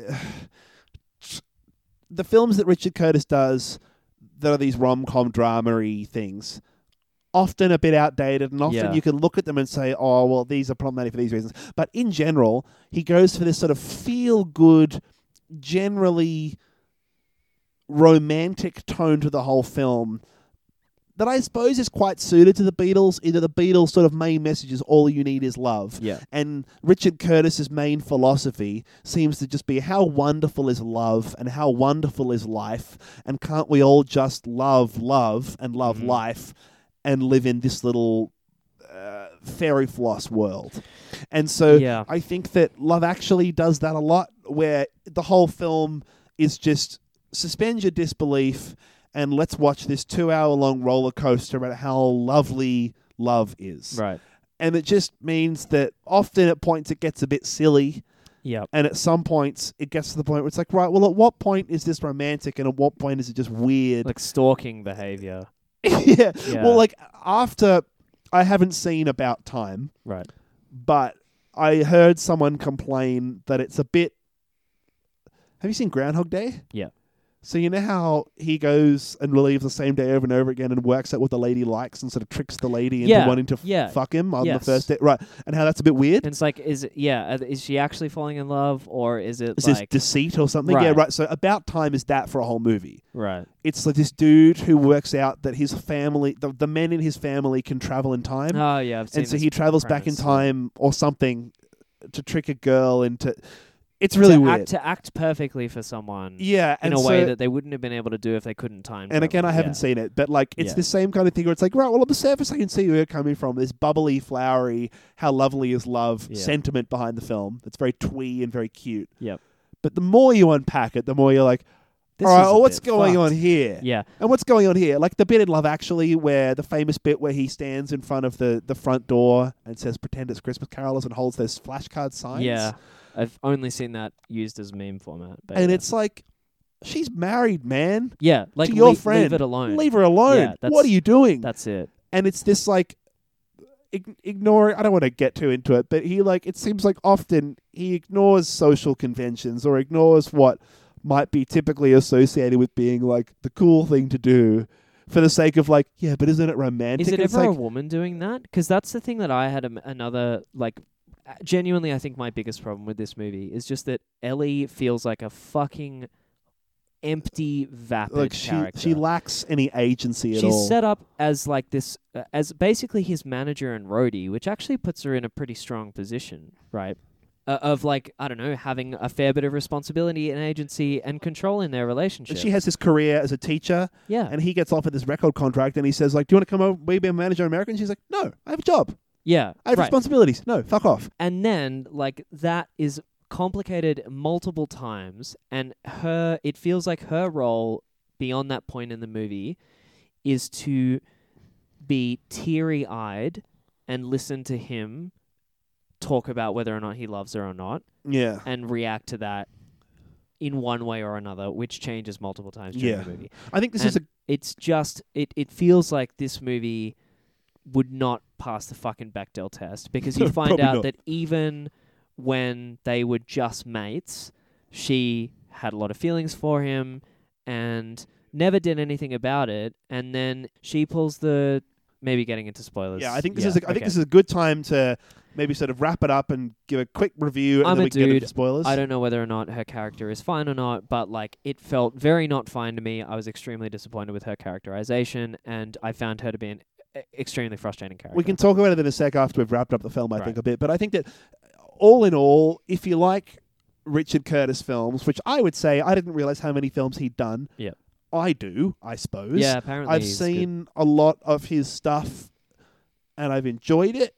Even in the weird Richard Curtis romance bubble that he seems to have established for himself, Mm. um, When did you first watch Love Actually as well? Because that movie came out ages, ages ago. ago. I, uh, Right. It came out in 2003. I watched it when I was probably Fuck. 12 or 15 because it was like the only DVD at the coast house which would have where been, we like were staying or mid something. two thousands. Yeah. So he's So- he wrote Four Weddings and a Funeral, Notting Hill, Bridget Jones's Diary, Love Actually, Jesus War Christ. Horse, The Boat That Rocked, About Time, Mamma Mia, Here We Go Again. Fuck. Uh, I really like the boat that rocked. yeah, me too. Oh, he That's did a the good story on Mamma Mia, whatever. He's written a whole bunch of shit. Where like, if you Yeah. go through it, he's done. He was behind Mr. Bean, The Vicar of Dibley, and Blackadder, Right. and he's done Doctor Who. Um, Mm, he has very clearly established himself as being a competent writer. yeah. and it's just that I don't think I've enjoyed anything that he's done in the last ten years. Yeah. Yep. So I don't know, whatever. Um, I think Well, I that if definitely didn't enjoy you this. no, I think that I like a good rom com. I don't know. This was better than an Adam Sandler rom com. Yeah, I gotta I gotta watch the Notebook. Apparently right. that's a really good one. Um, I haven't seen very many bad rom coms, I suppose, because if I get a vibe that is bad, I try to avoid it. But I would say this is probably worse than um, when Harry met Sally. oh, Perks of Being a Wallflower. What about that? Perks of Being a Wallflower. That's uh, yeah, I don't, not really a rom com. I would say maybe it's a little bit. Okay. I, I mean, it's it's not, like no, rom no, com, no, rom it's not a com. rom. Yeah. Okay. My yeah, fair- favorite, fair- fair my call. favorite rom coms are probably When Harry Met Sally and Love Actually. haven't seen either of those two. When Harry Met Sally is sincerely great, Yeah. and that's also got a weird kind of vibe to it that not a lot of people really know about because it's set across like f- thirty years. Yeah, I've heard. I've heard So- the premise. Yeah. Meg Ryan and Billy Crystal play the same characters over the course of like 30 years. They meet in college. And then again. and, she again, thinks he's yeah. a total dick. And then it flashes forward five years, like three times. Yep. And it's about it's this beautiful, funny story about two people who are kind of perfect for each other, but at different stages in their lives. Yep. Always, so they're, they're always. It's kind of how we we talked the other day. We talked last episode about when you reconnect with someone after a few years, and you're like, "Oh, you're there, are you?" And one of you's grown more than the other. Right. It's kind of about that for a whole lifetime. Where, Yeah. like you know, looking outside in, these two people are perfect for each other, but they're always at different stages in their lives and never quite right for each Yeah. other. Um, and it's funny. It's it's it's it's a good rom com. It's Yeah. not just some Yep. dumb fucking. I feel like often rom com is used dismissively. Absolutely. It's a really good movie. Right. Uh, similarly, Love Actually. I don't know. You could probably go back and now explain to me why it's problematic, and it probably is problematic. but, Yeah, it's, but it. Yeah. I I was entertained when I watched it the sure. first time. When maybe when it came out. Yeah. This It's- movie, fuck this movie. Yep, this movie sucked really hard. Yeah.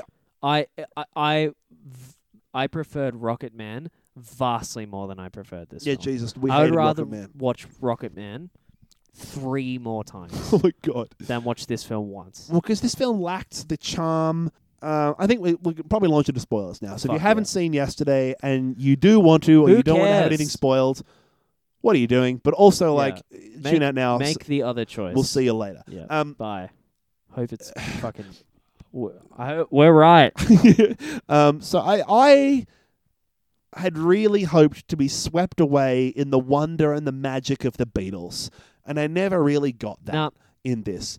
Um, I thought that her character, getting more into her character specifically, there's a bit towards the end of the movie where we sort of discussed it before. She says, like, You've never loved me. And this whole time I've been your friend and manager, I've loved you. yep. I have been waiting for the day when you would wake up and love me back. Right. And it's been 10 years, and now here you are writing all these amazing love songs.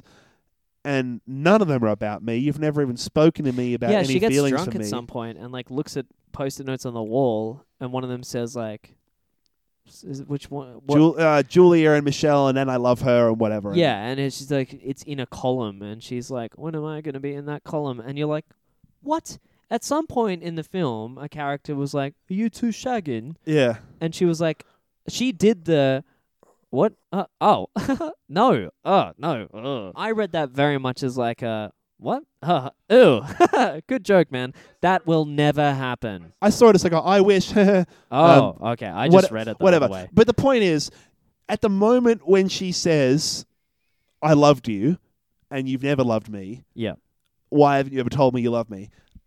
As an audience, we're like, right, well, I haven't really seen much evidence for that, and so you should have just expressed that. Yeah. Just shut up. You It- it- can't. it's a classic. This could have been resolved by having like one conversation. Yeah. Yeah. And, and I feel like that's, I don't know, maybe it's a common human thing to like stress about whether or not they love you back or not. But 10 years? Yeah, th- I think that the, the 10 years? the and then to point just being, blame well, them and that's say, not their fault. Then, yeah, yeah. fuck. Um, very frustrating. and so just the idea that this, this female character seemed to lack any agency Yep.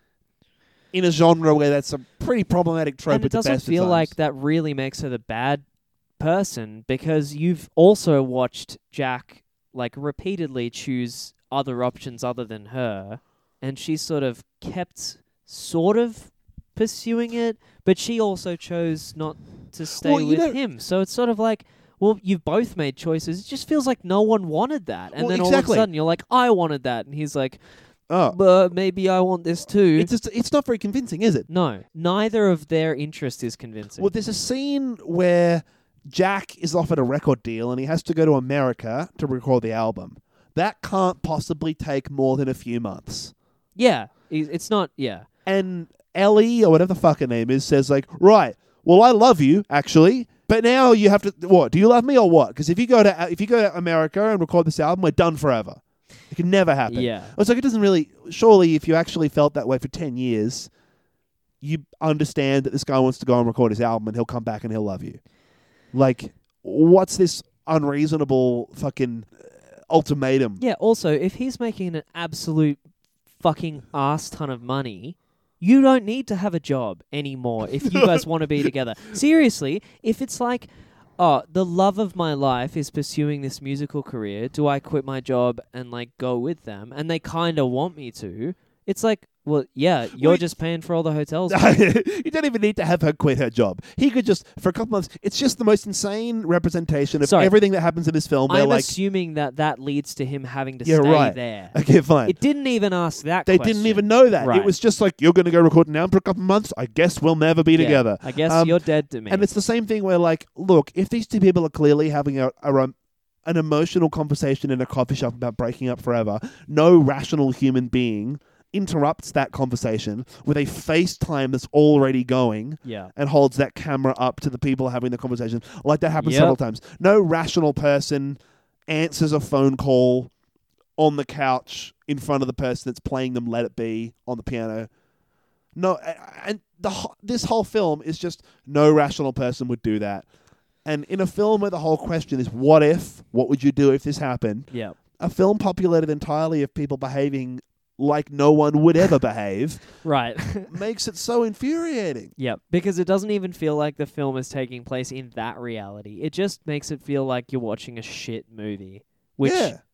you are. I uh, found a stat here that says that they spent ten million dollars getting the right for the Beatles music for this film. Worth it. Um, well, the, the budget of the film itself was only like twenty four million. So, like almost acco- if those stats are to, Jesus. to be believed, almost half the budget of the movie itself was just getting the rights to the Beatles songs. And I think it's a testament to how shit the movie is, and how much of like a free pass it was to have the Beatles songs in the movie. Yeah. I, I That read they a lot were of, just the best bit of the movie. I read a lot of criticism that i- if it wasn't the Beatles, it could have been another band, and it wouldn't have changed the storyline at all. It just would have changed the popularity of the music, with maybe the exception of that, the John Lennon thing, which you Right, could so- also supplant with another member of the band. It's nothing special about John Lennon. yeah, well, that's this weird twist at the end where like there are the. It turns out that there are these people. There are a couple other people in the movie that also remember the Beatles. Two other people. Two other people like they're at a concert or they they hear him on the radio and they're like, "What? Holy fuck! Someone Yeah. else remembers them," and they track him down. And I think that was one of the most exciting elements of the movie that was also completely wasted. you think that's where you going to be the think- main complication? You think they're going to expose him? yeah. I suppose rationally, they can't prove anything. People would think they're crazy. But like, I thought they were going to have some sort of like people. They started to shout at them at press conferences and hold up this yellow Yeah, submarine which is uh, as a way of spooking him, which I thought was a cool thing about like experimenting a bit more and exploring a bit more like the psychological and ethical dilemma about like passing off someone else's work as your Right, own 'cause if he's- no one else knows about he's it. reasonably guilt plagued, but you do feel like he's on a trajectory to justify it to himself. Yeah, the but- whole time I was like, what about when he runs out of Beatles songs? yeah. Well, Which there- there he, is a he bit. does like a double album straight up, and I Yeah. was like, well, he's, there's not like there's a lot of Beatles music, but there's not that much Beatles music. Like, drip feed this stuff, buddy. This have- is the they have- rest of your life. I think they have something like 230. yeah, but once you're songs. done with that, you Yeah. are useless. well, th- there there is it's a well scene. established that he cannot fucking write Yeah. music for shit. There is a scene that he there is a scene where like he try and sl- he tries to slip in like one of his own songs or "Here Comes the Sun," and everyone's like, "Yeah, probably Here Comes the Sun." Actually, Yeah, yeah, yeah, exactly. Yeah, Um, fuck. yeah, I don't know. I, I'd gotten myself all worked up to like wax lyrical about the Beatles for an hour and about how significant they are and about how interesting it is to explore this concept. But I think the fact that the movie was just so shit and was just a shit rom com with $10 million worth of Beatles music as a rapper, it is just a bummer. Kate McKinnon as well. She Like was just in terms annoying. of the other I mean, every character in this film was fucking annoying. Every character, I think. I Yeah. don't think there was a character I liked in this film. There wasn't a character What about the main character? He was fine, but he Jack. was also kind of just fucking annoying. Like the way that he behaved just irritated me. Good performance, Yeah. annoying. Annoying person. Good like singer. hapless dweeby shit. And that Yeah. was convincing but annoying. So like I genuinely wasn't glad. You know how like sometimes there's the character uh, the comic relief character that comes on screen and everyone's like, "Ah, yes, here we go." Like Tyrion in Game of Thrones. He comes on screen and you think doesn't really matter when or where Comic this is. relief character, I am Rocky. about to enjoy Yeah. this scene. Right. So That never happened. there is a specific once. comic relief character in this film, Rocky, who's like the deadbeat dude. yeah, who can't ever do anything right to the point where it's not even realistic how shit he is at not being able to do anything right or funny. Easily the most irritating part of the yeah, whole film. absolutely. Meant to be the comic relief, genuinely the least funny aspect of the entire film. yeah. And then there's yeah, so the other character that kind of plays a major part is Kate McKinnon, who is his like predatory capitalist manager. yeah. and she's from, like, just a major so record label or fucking whatever. one dimensional that it's completely uninteresting. She's literally like she is she's about sex and money and both of those things together where she's like basically like money makes me horny. I, I, I want to fuck anything that can make me money. but like if it those are doesn't her make me lines, money- literally. Uh, ge- uh, yeah, I'm I'm not really exaggerating that. I'm just condensing it. Like yeah, like every single line she has is a joke about his physical appearance and how ugly and unmarketable he is, which is relating to how much money he can make her. yeah, or it's just a, jo- or or it's just some joke about like I'm a record executive and I want to make money. Where she literally says that she will literally say. Uh, I think her introdu- her introductory line in the whole movie is "Hi Jack, you make great songs. Yeah, how about we make a lot of money together and I'll take most of it." Right. On top of that, I could have dealt with that, but uh, I mean, like, it wasn't interesting, but I, it would have been fine. And then at one point, she comes onto him. And it's like, right, no one in this movie, especially none of. Yeah, when she's like kind of cozying up to him, and then uh, Ellie walks in at one I thought that point. was a misunderstanding. She's just like kissing him on the forehead, like "Go get him, you beautiful bastard!" Mwah! And then I think Nah, that it Ellie was walks in pretty at exactly slow the and wrong moment. Seductive. I don't know. I got like a maybe she kind of wants to fuck him Oh, I didn't get that. vibe. Oh well, I thought that Yeah. the weirdest bit about Kate McKinnon's performance is that Kate McKinnon has a very specific tone yes. to how she portrays a character that's kind of weird and in, in this film or in general? in general, Right. um, weird and very quirky yep. and sort of not a very realistic but a very suitably comic portrayal of characters. Yeah, she's like she's an SNL like Tina Fey. Uh, that Every character gang. she plays sounds like a caricature, and I Right. didn't feel that her style of acting, and that's exactly what she does in this film. I didn't feel that it was particularly suited to the film. I think she stuck out like a sore thumb in every scene. yeah, I think it was perfectly suited to the film because it was it was perfectly incongruous with all other aspects of the incongruous film. Well, Like, yeah, I get where you're going from, and I kind of agree, but yeah, it just it felt like well, why shouldn't it be a, an out a weirdly sore thummy performance? Because like Yeah, if it everything were else would've good, been- it yeah. would yeah exactly. If it were good, it would be the odd thing out. yeah. The last thing is that I thought that the, I don't know, the most interesting part of the thing, and I think that the thing we sort the, the question we sort of burnt ourselves out on in the literal two-hour-long Yeah. argument we had before recording this Yeah, was the question of does the Beatles music have any sort of inherent value, or more sort of succinctly put, does the premise of the film hold up? Like, would if this happened today, would people love that music the way that they did back then? Right. So if the Beatles had never existed and some random fucking guy just came out with all this music, Yeah. Like, if Would- there was a Triple J unearthed artist that was actually just producing like Beatles songs, Beatles music. would it be the wildfire that it would he was? be the most popular Yeah. musician on the planet? And speaking of someone who loves the Beatles, I don't necessarily think they would. No, I I agree. I think, and we were sort of talking before about the idea that a lot of the success behind the Beatles is, of course, that their music has some sort of inherent quality, but also the fact that it's a product of its time and it's a product of the context in which it was produced. And just the idea that, like, it was produced at a time when people were really sort of just getting off the ground with like basic rock and roll type stuff. Yeah. And this was like 10 steps ahead of what everyone else was doing. Yeah, this was like almost fucking 70 years ago. Like it literally, well, yeah, 50 years ago. Yeah. It, it almost, it almost literally. 60 to 20. 60 years ago. Yeah, um, it literally, it almost literally sent Brian Wilson insane with how good some of their music was. Yeah.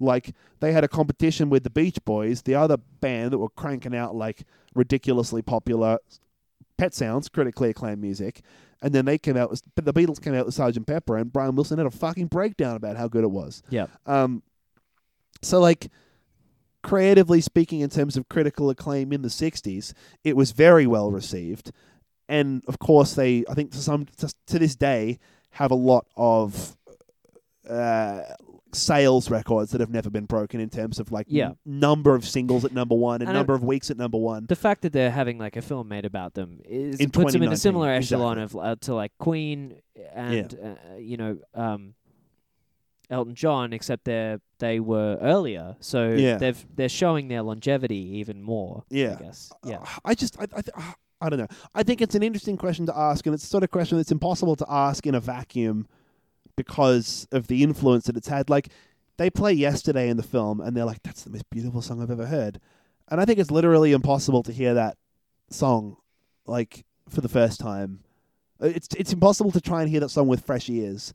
Because I think everyone's heard that song like a million times. Yeah, you were saying it's, uh, It's- like the most It's the covered most song. covered song of all time. I think there are l- over 2,000 commercially available Officially covers, released covers. by whatever. on- right? yeah. So it's kind of like yeah, uh, of the seven billion people on the planet, like how many people have already heard yesterday?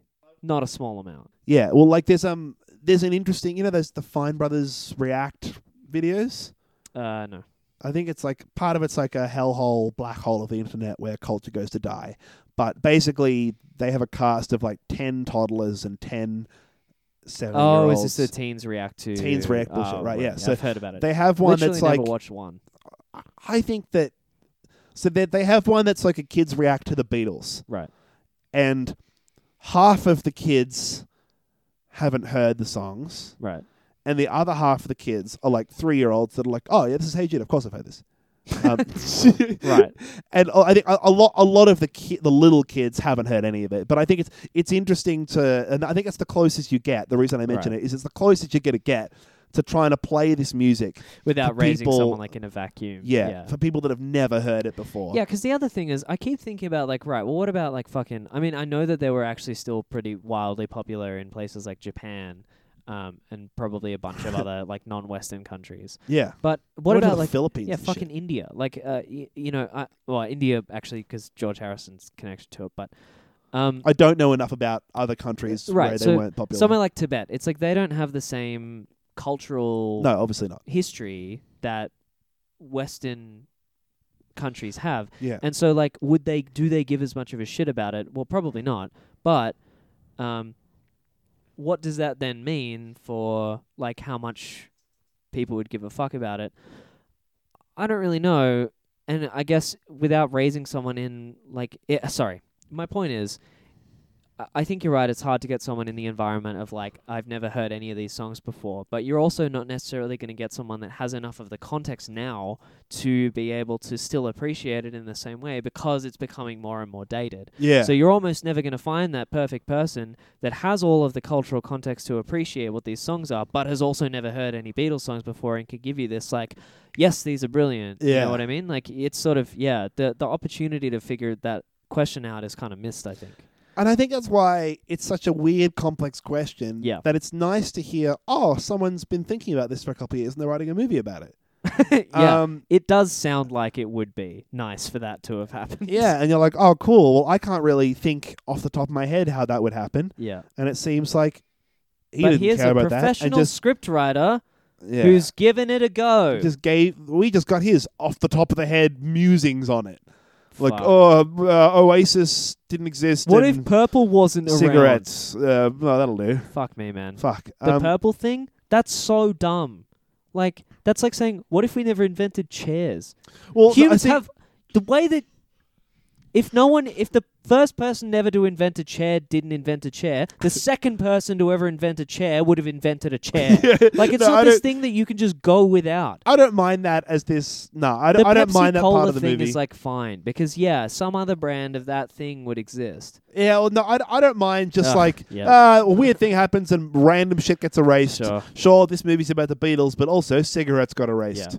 Um, and like, oh, the pur- color purple. The I first don't know. question when as soon as they said the cigarettes thing, I was like, what about cigars? Does cigars still fucking exist? What about cigars? yeah, exactly. That's what my I I, um, I I, didn't suppose- sit there th- stewing on it because I Yeah, was well, hating the movie. this is the my sa- brain was instantly just like, what about things that are like cigarettes? Yeah. are those gone too? is Or did- tobacco gone. does everyone's brain just turn off as soon as they stop thinking about a fucking cigar? Yeah, I just oh, don't. fuck. oh, I, hate Uh, it. oh. I hate it. I hate this Well, the movie. problem is, it's such an it's it's a it's a, it's an we've said it before. It's an idea that seems like you could go really deep on it and You do this could. crazy ass Yeah. sci-fi level analysis of this idea and have this whole deep world based around it. And instead, they're like, nah, it's just a dumb rom com, and the Yeah. guy's good at singing "Let It Be." Jump on. And- like, what if cars never existed? Buses still around though. Yeah. that, that's the same thing. Ugh.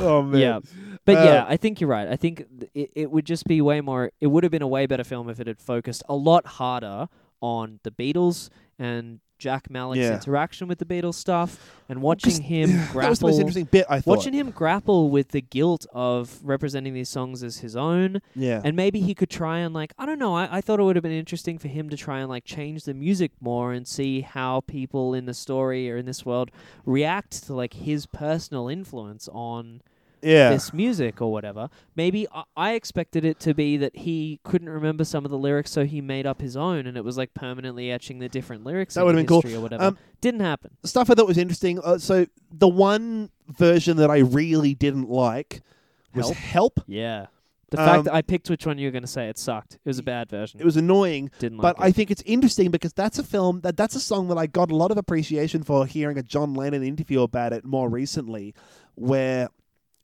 John was talking about obviously it's an archive interview, but John was talking in this interview about how there were Beatles songs that he was looking back on about how he would do differently, and he said when he originally wrote Help, he was having really shitty problems with his mental health, Yeah. and he was huge. It was like 1964 or 1965 or something, and they were hugely popular and hugely famous, and it was one of those like you're John Lennon, you can't possibly have any problems. right, but yeah, really like, his what problems marriage- Do you have His marriage was breaking down, and he was getting. I, I think he was getting kind of fat, and he was getting like addicted to drugs and things. I might be conflating a whole bunch of different shit, but the, the point is, he was in a really I shitty think place. When you're that famous, you have a hard life. yeah, well, he was he was in a really shitty place. Anyone defi- that's like, but you're rich. yeah, That makes you happy. yeah, exactly. Yeah, well, no, he was having a motherfucker, lot of but- mental health problems for sure. Yeah. And he said, like, no, man, the, the lyrics in that song, I meant it. I was asking for help. Like, Yeah. I didn't know, like, how to reach out. I'm not the sort of person that's good at reaching out emotionally. Yeah. I'm sincerely asking for help. And when he wanted to do the song slowly, the rest of them were like, oh, it'll be a better single if it's fast. and so they played it as this rock and roll fast song, Fuck. right? And there's this really sort of He's just like sitting there in the studio with set in his hands. Yeah, exactly. Um, God. and so like, and that was a really heartbreaking. As I often Hey hear guys, that can song we now. run through uh, "I'm Gonna Kill Myself Tomorrow"? it's better when it's fast, I I'm think. gonna kill. my- yeah. Um, and so like, I think about it now, and it's yeah, I agree. It's better when and it's it's, fast. it's this fast-paced poppy rock song, yeah, but you listen to the lyrics, you're like, fuck. yeah. He- hearing that he sincerely felt everything that's in that song, it's a really heavy song. And there's a there's a bootleg later on when they're just fucking around in the studio, Right. And he's playing this slow version of a song on the guitar, and it's that, and he can't remember the l- chords or the lyrics, so he Right. never gets a slow version out. But he Right. tries and sort of like starts playing the slow acoustic Shows you what version it he would be wanted, like. and he can't finish it. But to some degree, I could see how that was a good reworking of Help Right. because Jack was in a really frustrated ver- point of his life, and it's Yeah. almost like a punk rock adaptation of that, where he's screaming the It's, lyrics. it's more to help. like angry. Yeah. and it's like a yeah, like a Pixiesy. Oh, not even. I don't know. I'm just checking that because they scream. I don't know. It's like he's he basically he screams the he screams the lyrics Punk, to help Um, punk rock is, is a good exactly. describer, Yeah. Um, and I found it hard to enjoy that because it's not the sort of music that I enjoy. Um, but Yeah. I thought that it was an interesting reworking of the thematic content of the song. Right. Yeah. So that's that's Yeah, I- that's what I've got about I that. think it was an appropriate place to use it. I just, I didn't like the cover of it. It was No. one of the more like relevant beats to the story. Yeah. And they kept asking questions about like cuz that's a song where it's like, well that clearly is a cry, literal cry for help. yeah. Um and then there's other ones of like, "Oh, how do you write the songs to obladi, oblada?" And it's like uh his answer is always like, "I don't Yeah. know. I don't know. It'd be more interesting if like I don't know." Yeah, maybe he like has to make it up or some shit. I don't know. Well, I think it's funny because like the, the, oth- th that would be just as cryptic. I think having someone come out with these weird fucking songs in 2019 about back in the USSR and stuff. yeah, I it's think it almost would be like- fine. It's almost like what we were talking about about Bob Dylan. I can't remember if this is on air or off air. That was Just the off, idea that he- yeah. okay, well, the idea like Bob Dylan back in the 60s. There are a lot of interviews you can watch with him where he's just deliberately so evasive about what his songs mean. Yeah, because some Um, dickhead reviewer's like, "Is this Elvis?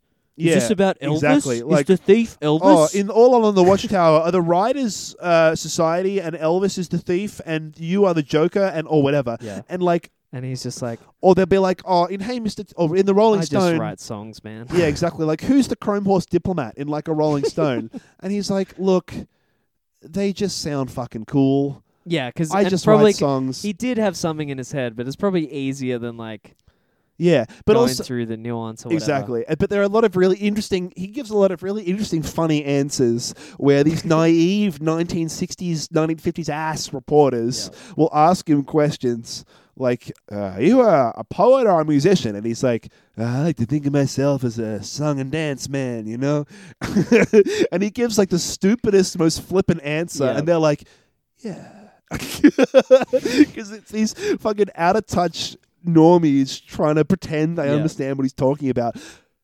I think that's a good way of dodging what songs are about because I think often when songs are this weird and Cryptic. psychedelic and cryptic, often it's like just enjoy that they're weird, man. yeah, And so there's a good way of doing Uh, that. and also like your interpretation is as valid as anyone Yeah. else's interpretation, so don't worry. about it, Exactly. you know, don't try to get to the bottom of the answer. it's more fun Yeah. to have there be a vague to, to have it be vague. Mm.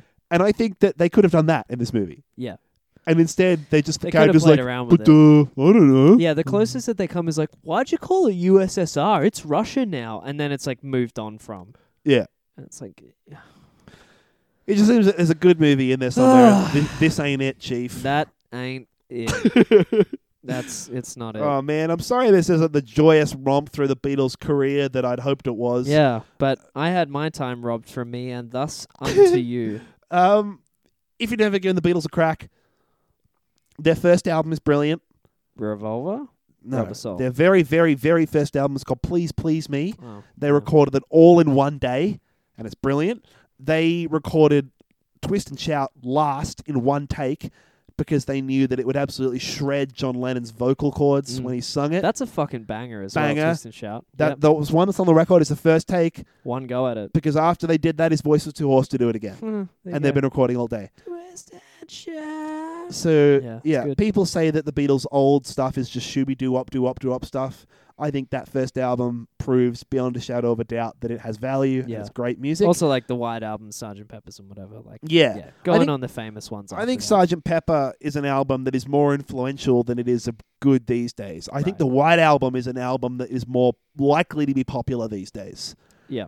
They released a new remix of it recently. The White Album's fucking weird. It's got all sorts of different like hardcore rock and blues stuff and then weird poppy stuff all on one album. I feel like you're a little too deep in to recognize that this fact is like probably something that a lot of people don't know. But how long were the Beatles releasing music for? Right. Because they released over you was you were saying 280 songs. 200 I think I think that I'm going to pull a number out of my ass and say that in the 10 years roughly that they were making music, they released 230 different songs Right. across all their singles So that's and B-sides and everything. 23 a year. Yeah. So That's they a lot of fucking s- songs. Like Tame Impala releases an album like once Yeah. every 5 years and these guys were doing two a year Yeah. Well, between 1963 and 1965, they had already released six albums. Right, so that's fucking crazy. Yeah. And the fact that, like, one thing that you'll notice if you go in on the Beatles anthology and you can just kind of pick different songs, or if you listen to, like, some best of or whatever, yeah.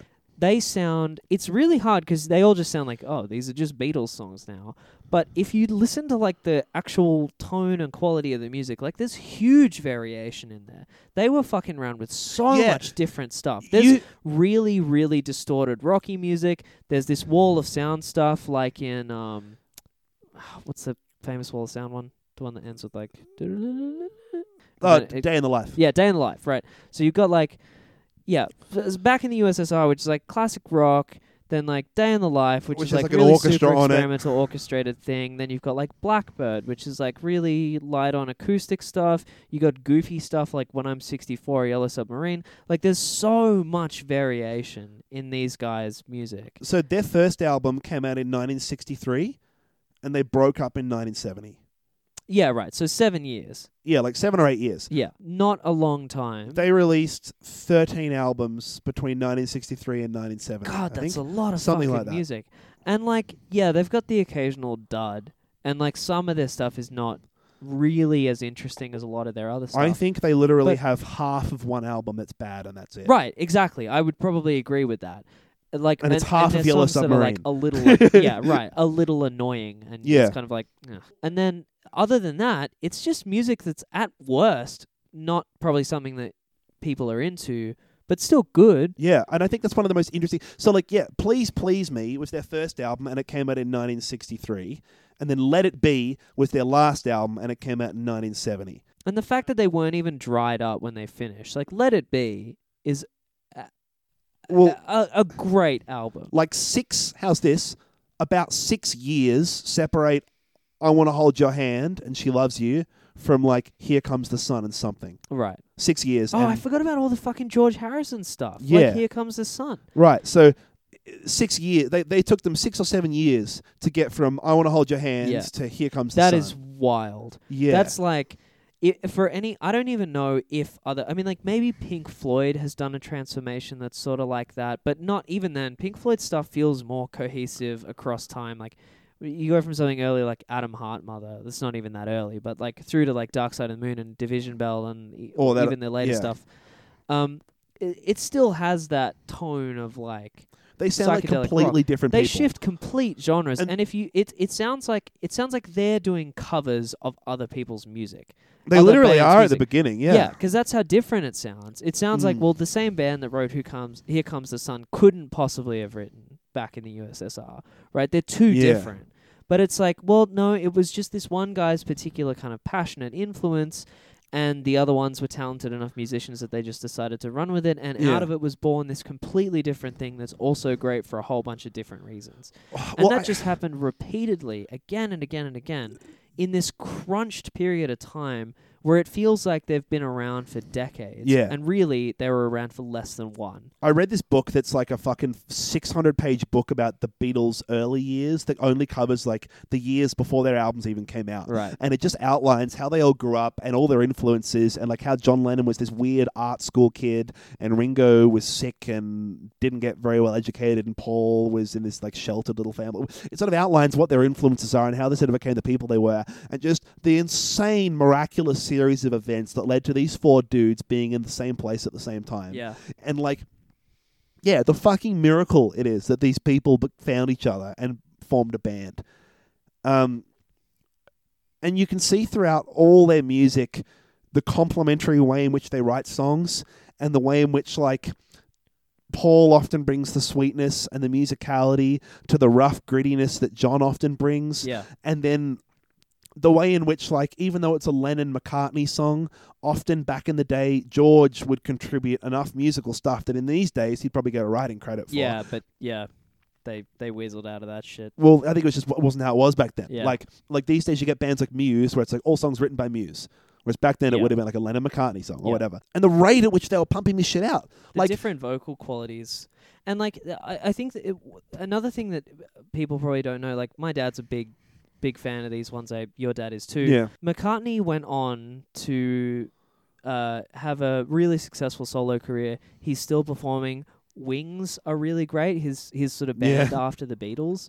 Um, they've got some really good songs. Band on the Run, They baby. did a fucking Bond theme song. Like Yeah. that's it's not and it's not uh, that wasn't just on the name of McCartney. Like it's a great memorable song. And uh, uh, like John Lennon who went on to do like uh, Imagine and a bunch of other shit that like huge solo career. Became Yeah. that huge social activist and like martyr. right probably and Almost. like people remember him I think a lot for like Yoko Ono's influence and and being this absolute shithead, which he was. However, that aside, a very talented artist. Yeah. And uh, yeah, I, th- I just think the fact that they had such a strong catalog in such a short period of time, and they didn't break up because they just were fucking out of ideas completely. They broke up Yeah. because they had artistic disagreement and went on to successfully realize those artistic pursuits Mm. or die was pretty amazing. Incredible. Uh, just the amount of sheer variety and scope and quality of what they were cranking out Mm. when they were releasing two albums every year in the early 60s and then they stopped touring and just went back into the studio people thought the beatles had dried up and had given up and were fucked because they hadn't released an album in a year Right. Imagine that nowadays. yeah Where it's just like someone's like, "Hey, Bloods of Canada, when are you releasing your next album?" Yeah. They're like, "It hasn't been eight years yet. Fucking settle down. it had been a whole year uh, and Stop so pe- sending us mail." people ha- people thought like oh the beatles kind of done Um, and Paul said he was like, just you wait, boy. Just you wait. Because the album they came out with was Sgt. Pepper's Lonely Hearts Club Band, which is which came out Still in mind-boggling. 1967. Later on in 1967, they then also released Magical Mystery Tour, which had Strawberry Fields Forever, Yeah. Penny Lane, and All You Need Is Love on it, and Hello Goodbye. so they spent Uh, like- like, a year doing psychedelics and then came back strong. yeah, and then it came back stronger than ever. And Yeah. then, like, late, it came back with a classic album every year. They then went on with the White Album, Yeah. Abbey Road, and Let It Be. Like, you Right. can't.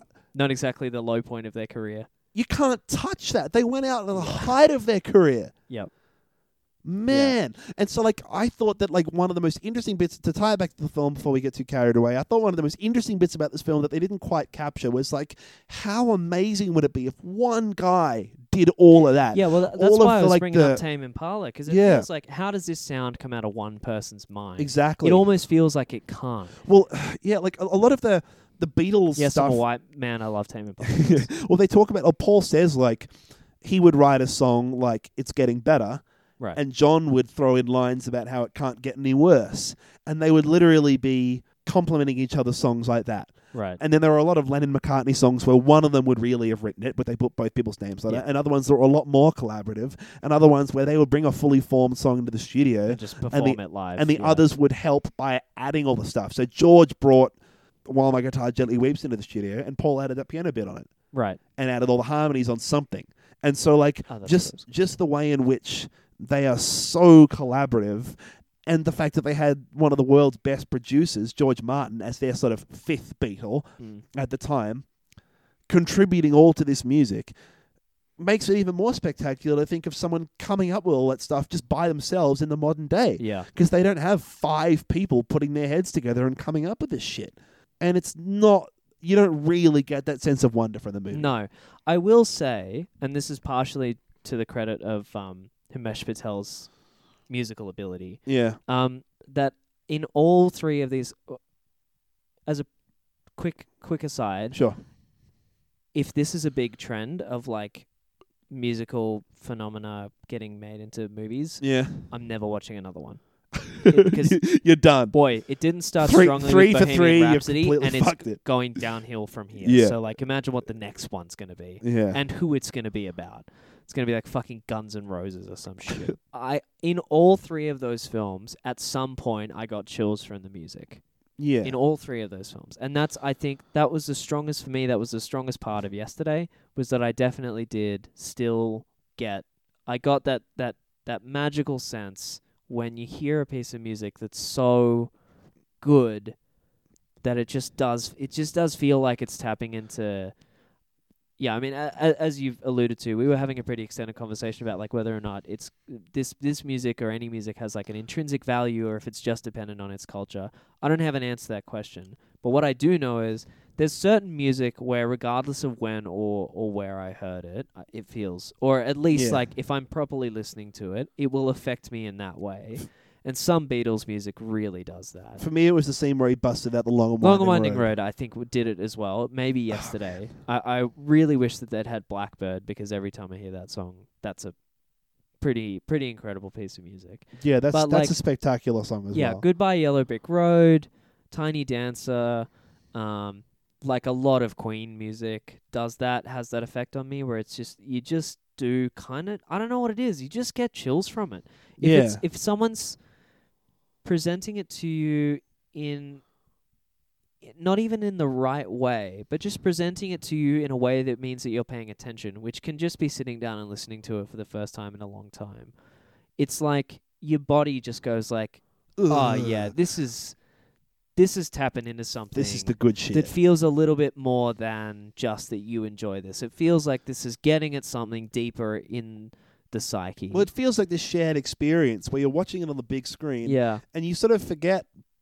I think often because you're often sitting there in your little headphones listening to this music that you know is popular, but you know it, it's just yours. yeah, And then you're sitting there in the big screen with a hundred people, all blissed out listening to Hey Jude, and you're like, Yeah. oh, this is like a y- this is like a everyone loves this I- song. I get it listening to Tiny Dancer especially because that I can just hear that like playing in a cafe, and I'll have to go and listen to it with headphones on, and then I It's get such it. an absurdly good and song. I don't think it's like I I don't think I'm sharing that experience with people at least at that point in time. Like maybe I'm thinking about how good it is, I'm trying to think of like but it's not affecting me Yeah. for that reason. I think I think it's just genuinely like the they're doing something with the chord progressions that just ta is tapping into something in my brain that it's just doing the right things. And for me, it's just like ugh, yeah, my skin's my skin's contracting. Yeah. You know what I mean? Like it's not a voluntary thing and it feels independent of the context that I'm in. It feels like maybe I could have been alive at any point in time. Maybe and the that lyrics, would still be but, great. but hearing that the the melody of that, yeah, um, is is pretty fucking incredible. And uh, and, and I did get that from this, but that I think is not a testament to this film particularly. No, I think and that, it's yeah. definitely not a testament to like the writing of the storyline or anything. I think it's like more that. a testament to the quality of the Beatles' music and its Yeah. ability to save this gutless fucking Yeah. rom com. Well, on that note, I reckon that is pretty much all I have to say about it. It's not good. I no, I don't think so either. I was regularly annoyed and irritated by this film. Yeah. When the most common experience uh, that you had during a film was being annoyed by it, not a good movie. No, like the Beatles' music, I went and listened to the Beatles today all day and had a great all day. Yeah, I think Uh, that's yeah, yeah. If you're interested in this movie, just save time for yourself and money, and just go and listen to Beatles music instead. That's what that's what I which finished I've with. said about like every yeah, album, but yeah, their early be- their Every one of best these early movies. album is Please Please Me. Their most interesting mid-stage album is probably either Revolver or the White Album. And then the if you White want to album hear definitely the more like Yeah. well known of those two. Yeah, And if you want to hear like headphone porn, listen to Abbey Road. Right. Abbey Road is like their swan song where they knew that they were fucked, but they came together and recorded one last brilliant piece of music to prove that they could because it was after they'd been arguing for like a whole year and they came out with that. right. And it's just mwah, it's the brilliant. album. The album, Abbey Yeah. Road. So that Brilliant. wasn't, but there wasn't their last one. Let it Well, be was so their last one. Let It Be was recorded before Abbey Road. Oh, okay. but they'd just been arguing and just fucking around for like a year and it Right. didn't go anywhere and they that's where they really started to fucking hate each other was with this album that went nowhere and they just shelved it They went, right. fuck it let's and do then it Abbey got Road mastered properly and released Yeah, after and then Abbey Road. they Okay. eventually after Abbey Road came out and they'd broken up Right. eventually Let It Be came out wow, what an album to be released like after the band's broken up. yeah like I think like John had already fucked off and it was Yeah. three of them sitting around like adding the last fucking guitar things to it just Oh, to that's get it right. out I there. remember that it wasn't written with all of them. Yeah. Yeah. Well, it was like written but not performed. um, and Recorded. It's it's like half live takes and half studio shit, and they'd originally wanted to do it where like it was going to be like all live, and then they didn't and just fucked around with that, and they gave it to a producer who added all these effects on it, and Yeah. to some degree, like Let It Be is a sloppy mess. The album, Yeah. but like the yeah. song "Let It Be" is great, but yeah. oh yeah, but the like whole no, thing. Abbey Road though is chronologically the Right. last album they recorded. Yep. swan song. Brilliant, Mm. absolutely brilliant. Okay, there you go. You got four recommendations from. I would, easily say the person that any listener of this show is going to speak to that knows the most about it and has invested the most time into the Yeah, Venus that's- back catalog, that's for right. sure. That's objectively the most correct and most valuable reading list for you, dear listener. Those Uh, are the four. Those are the four. Everything else is piss. Please, please, me, Revolver, White Album, Abbey Road. Don't fucking at me about Sergeant what was Pepper. the closest to making that list? Sergeant, Sergeant Pepper. Okay, there you go. Yep. But yeah, whatever. Don't at you. Don't at me. Right. All the mad Beatles fans are like, how the fuck could you? uh, email address, Facebook as well. The Facebook address is facebook.com slash beefstationpod. The email address is beefstationpod at gmail.com. Yeah. Once again, don't use those to criticize my objectively correct Beatles recommendations. Yeah. Give us a line if you want us to cover anything coming up in the future. Thanks for joining us for another week. I'm Oscar. Andrew. See you later. The long and winding road that leads to your door will never disappear. I've seen that road before. It always leads me here. Lead me to your door. Many times I've been alone, many times I've cried. Anyway, you'll never know the many ways I've tried, but still they lead me back to the long and winding road. You left me standing here a long, long time ago. Don't leave me waiting here. Lead me to your door.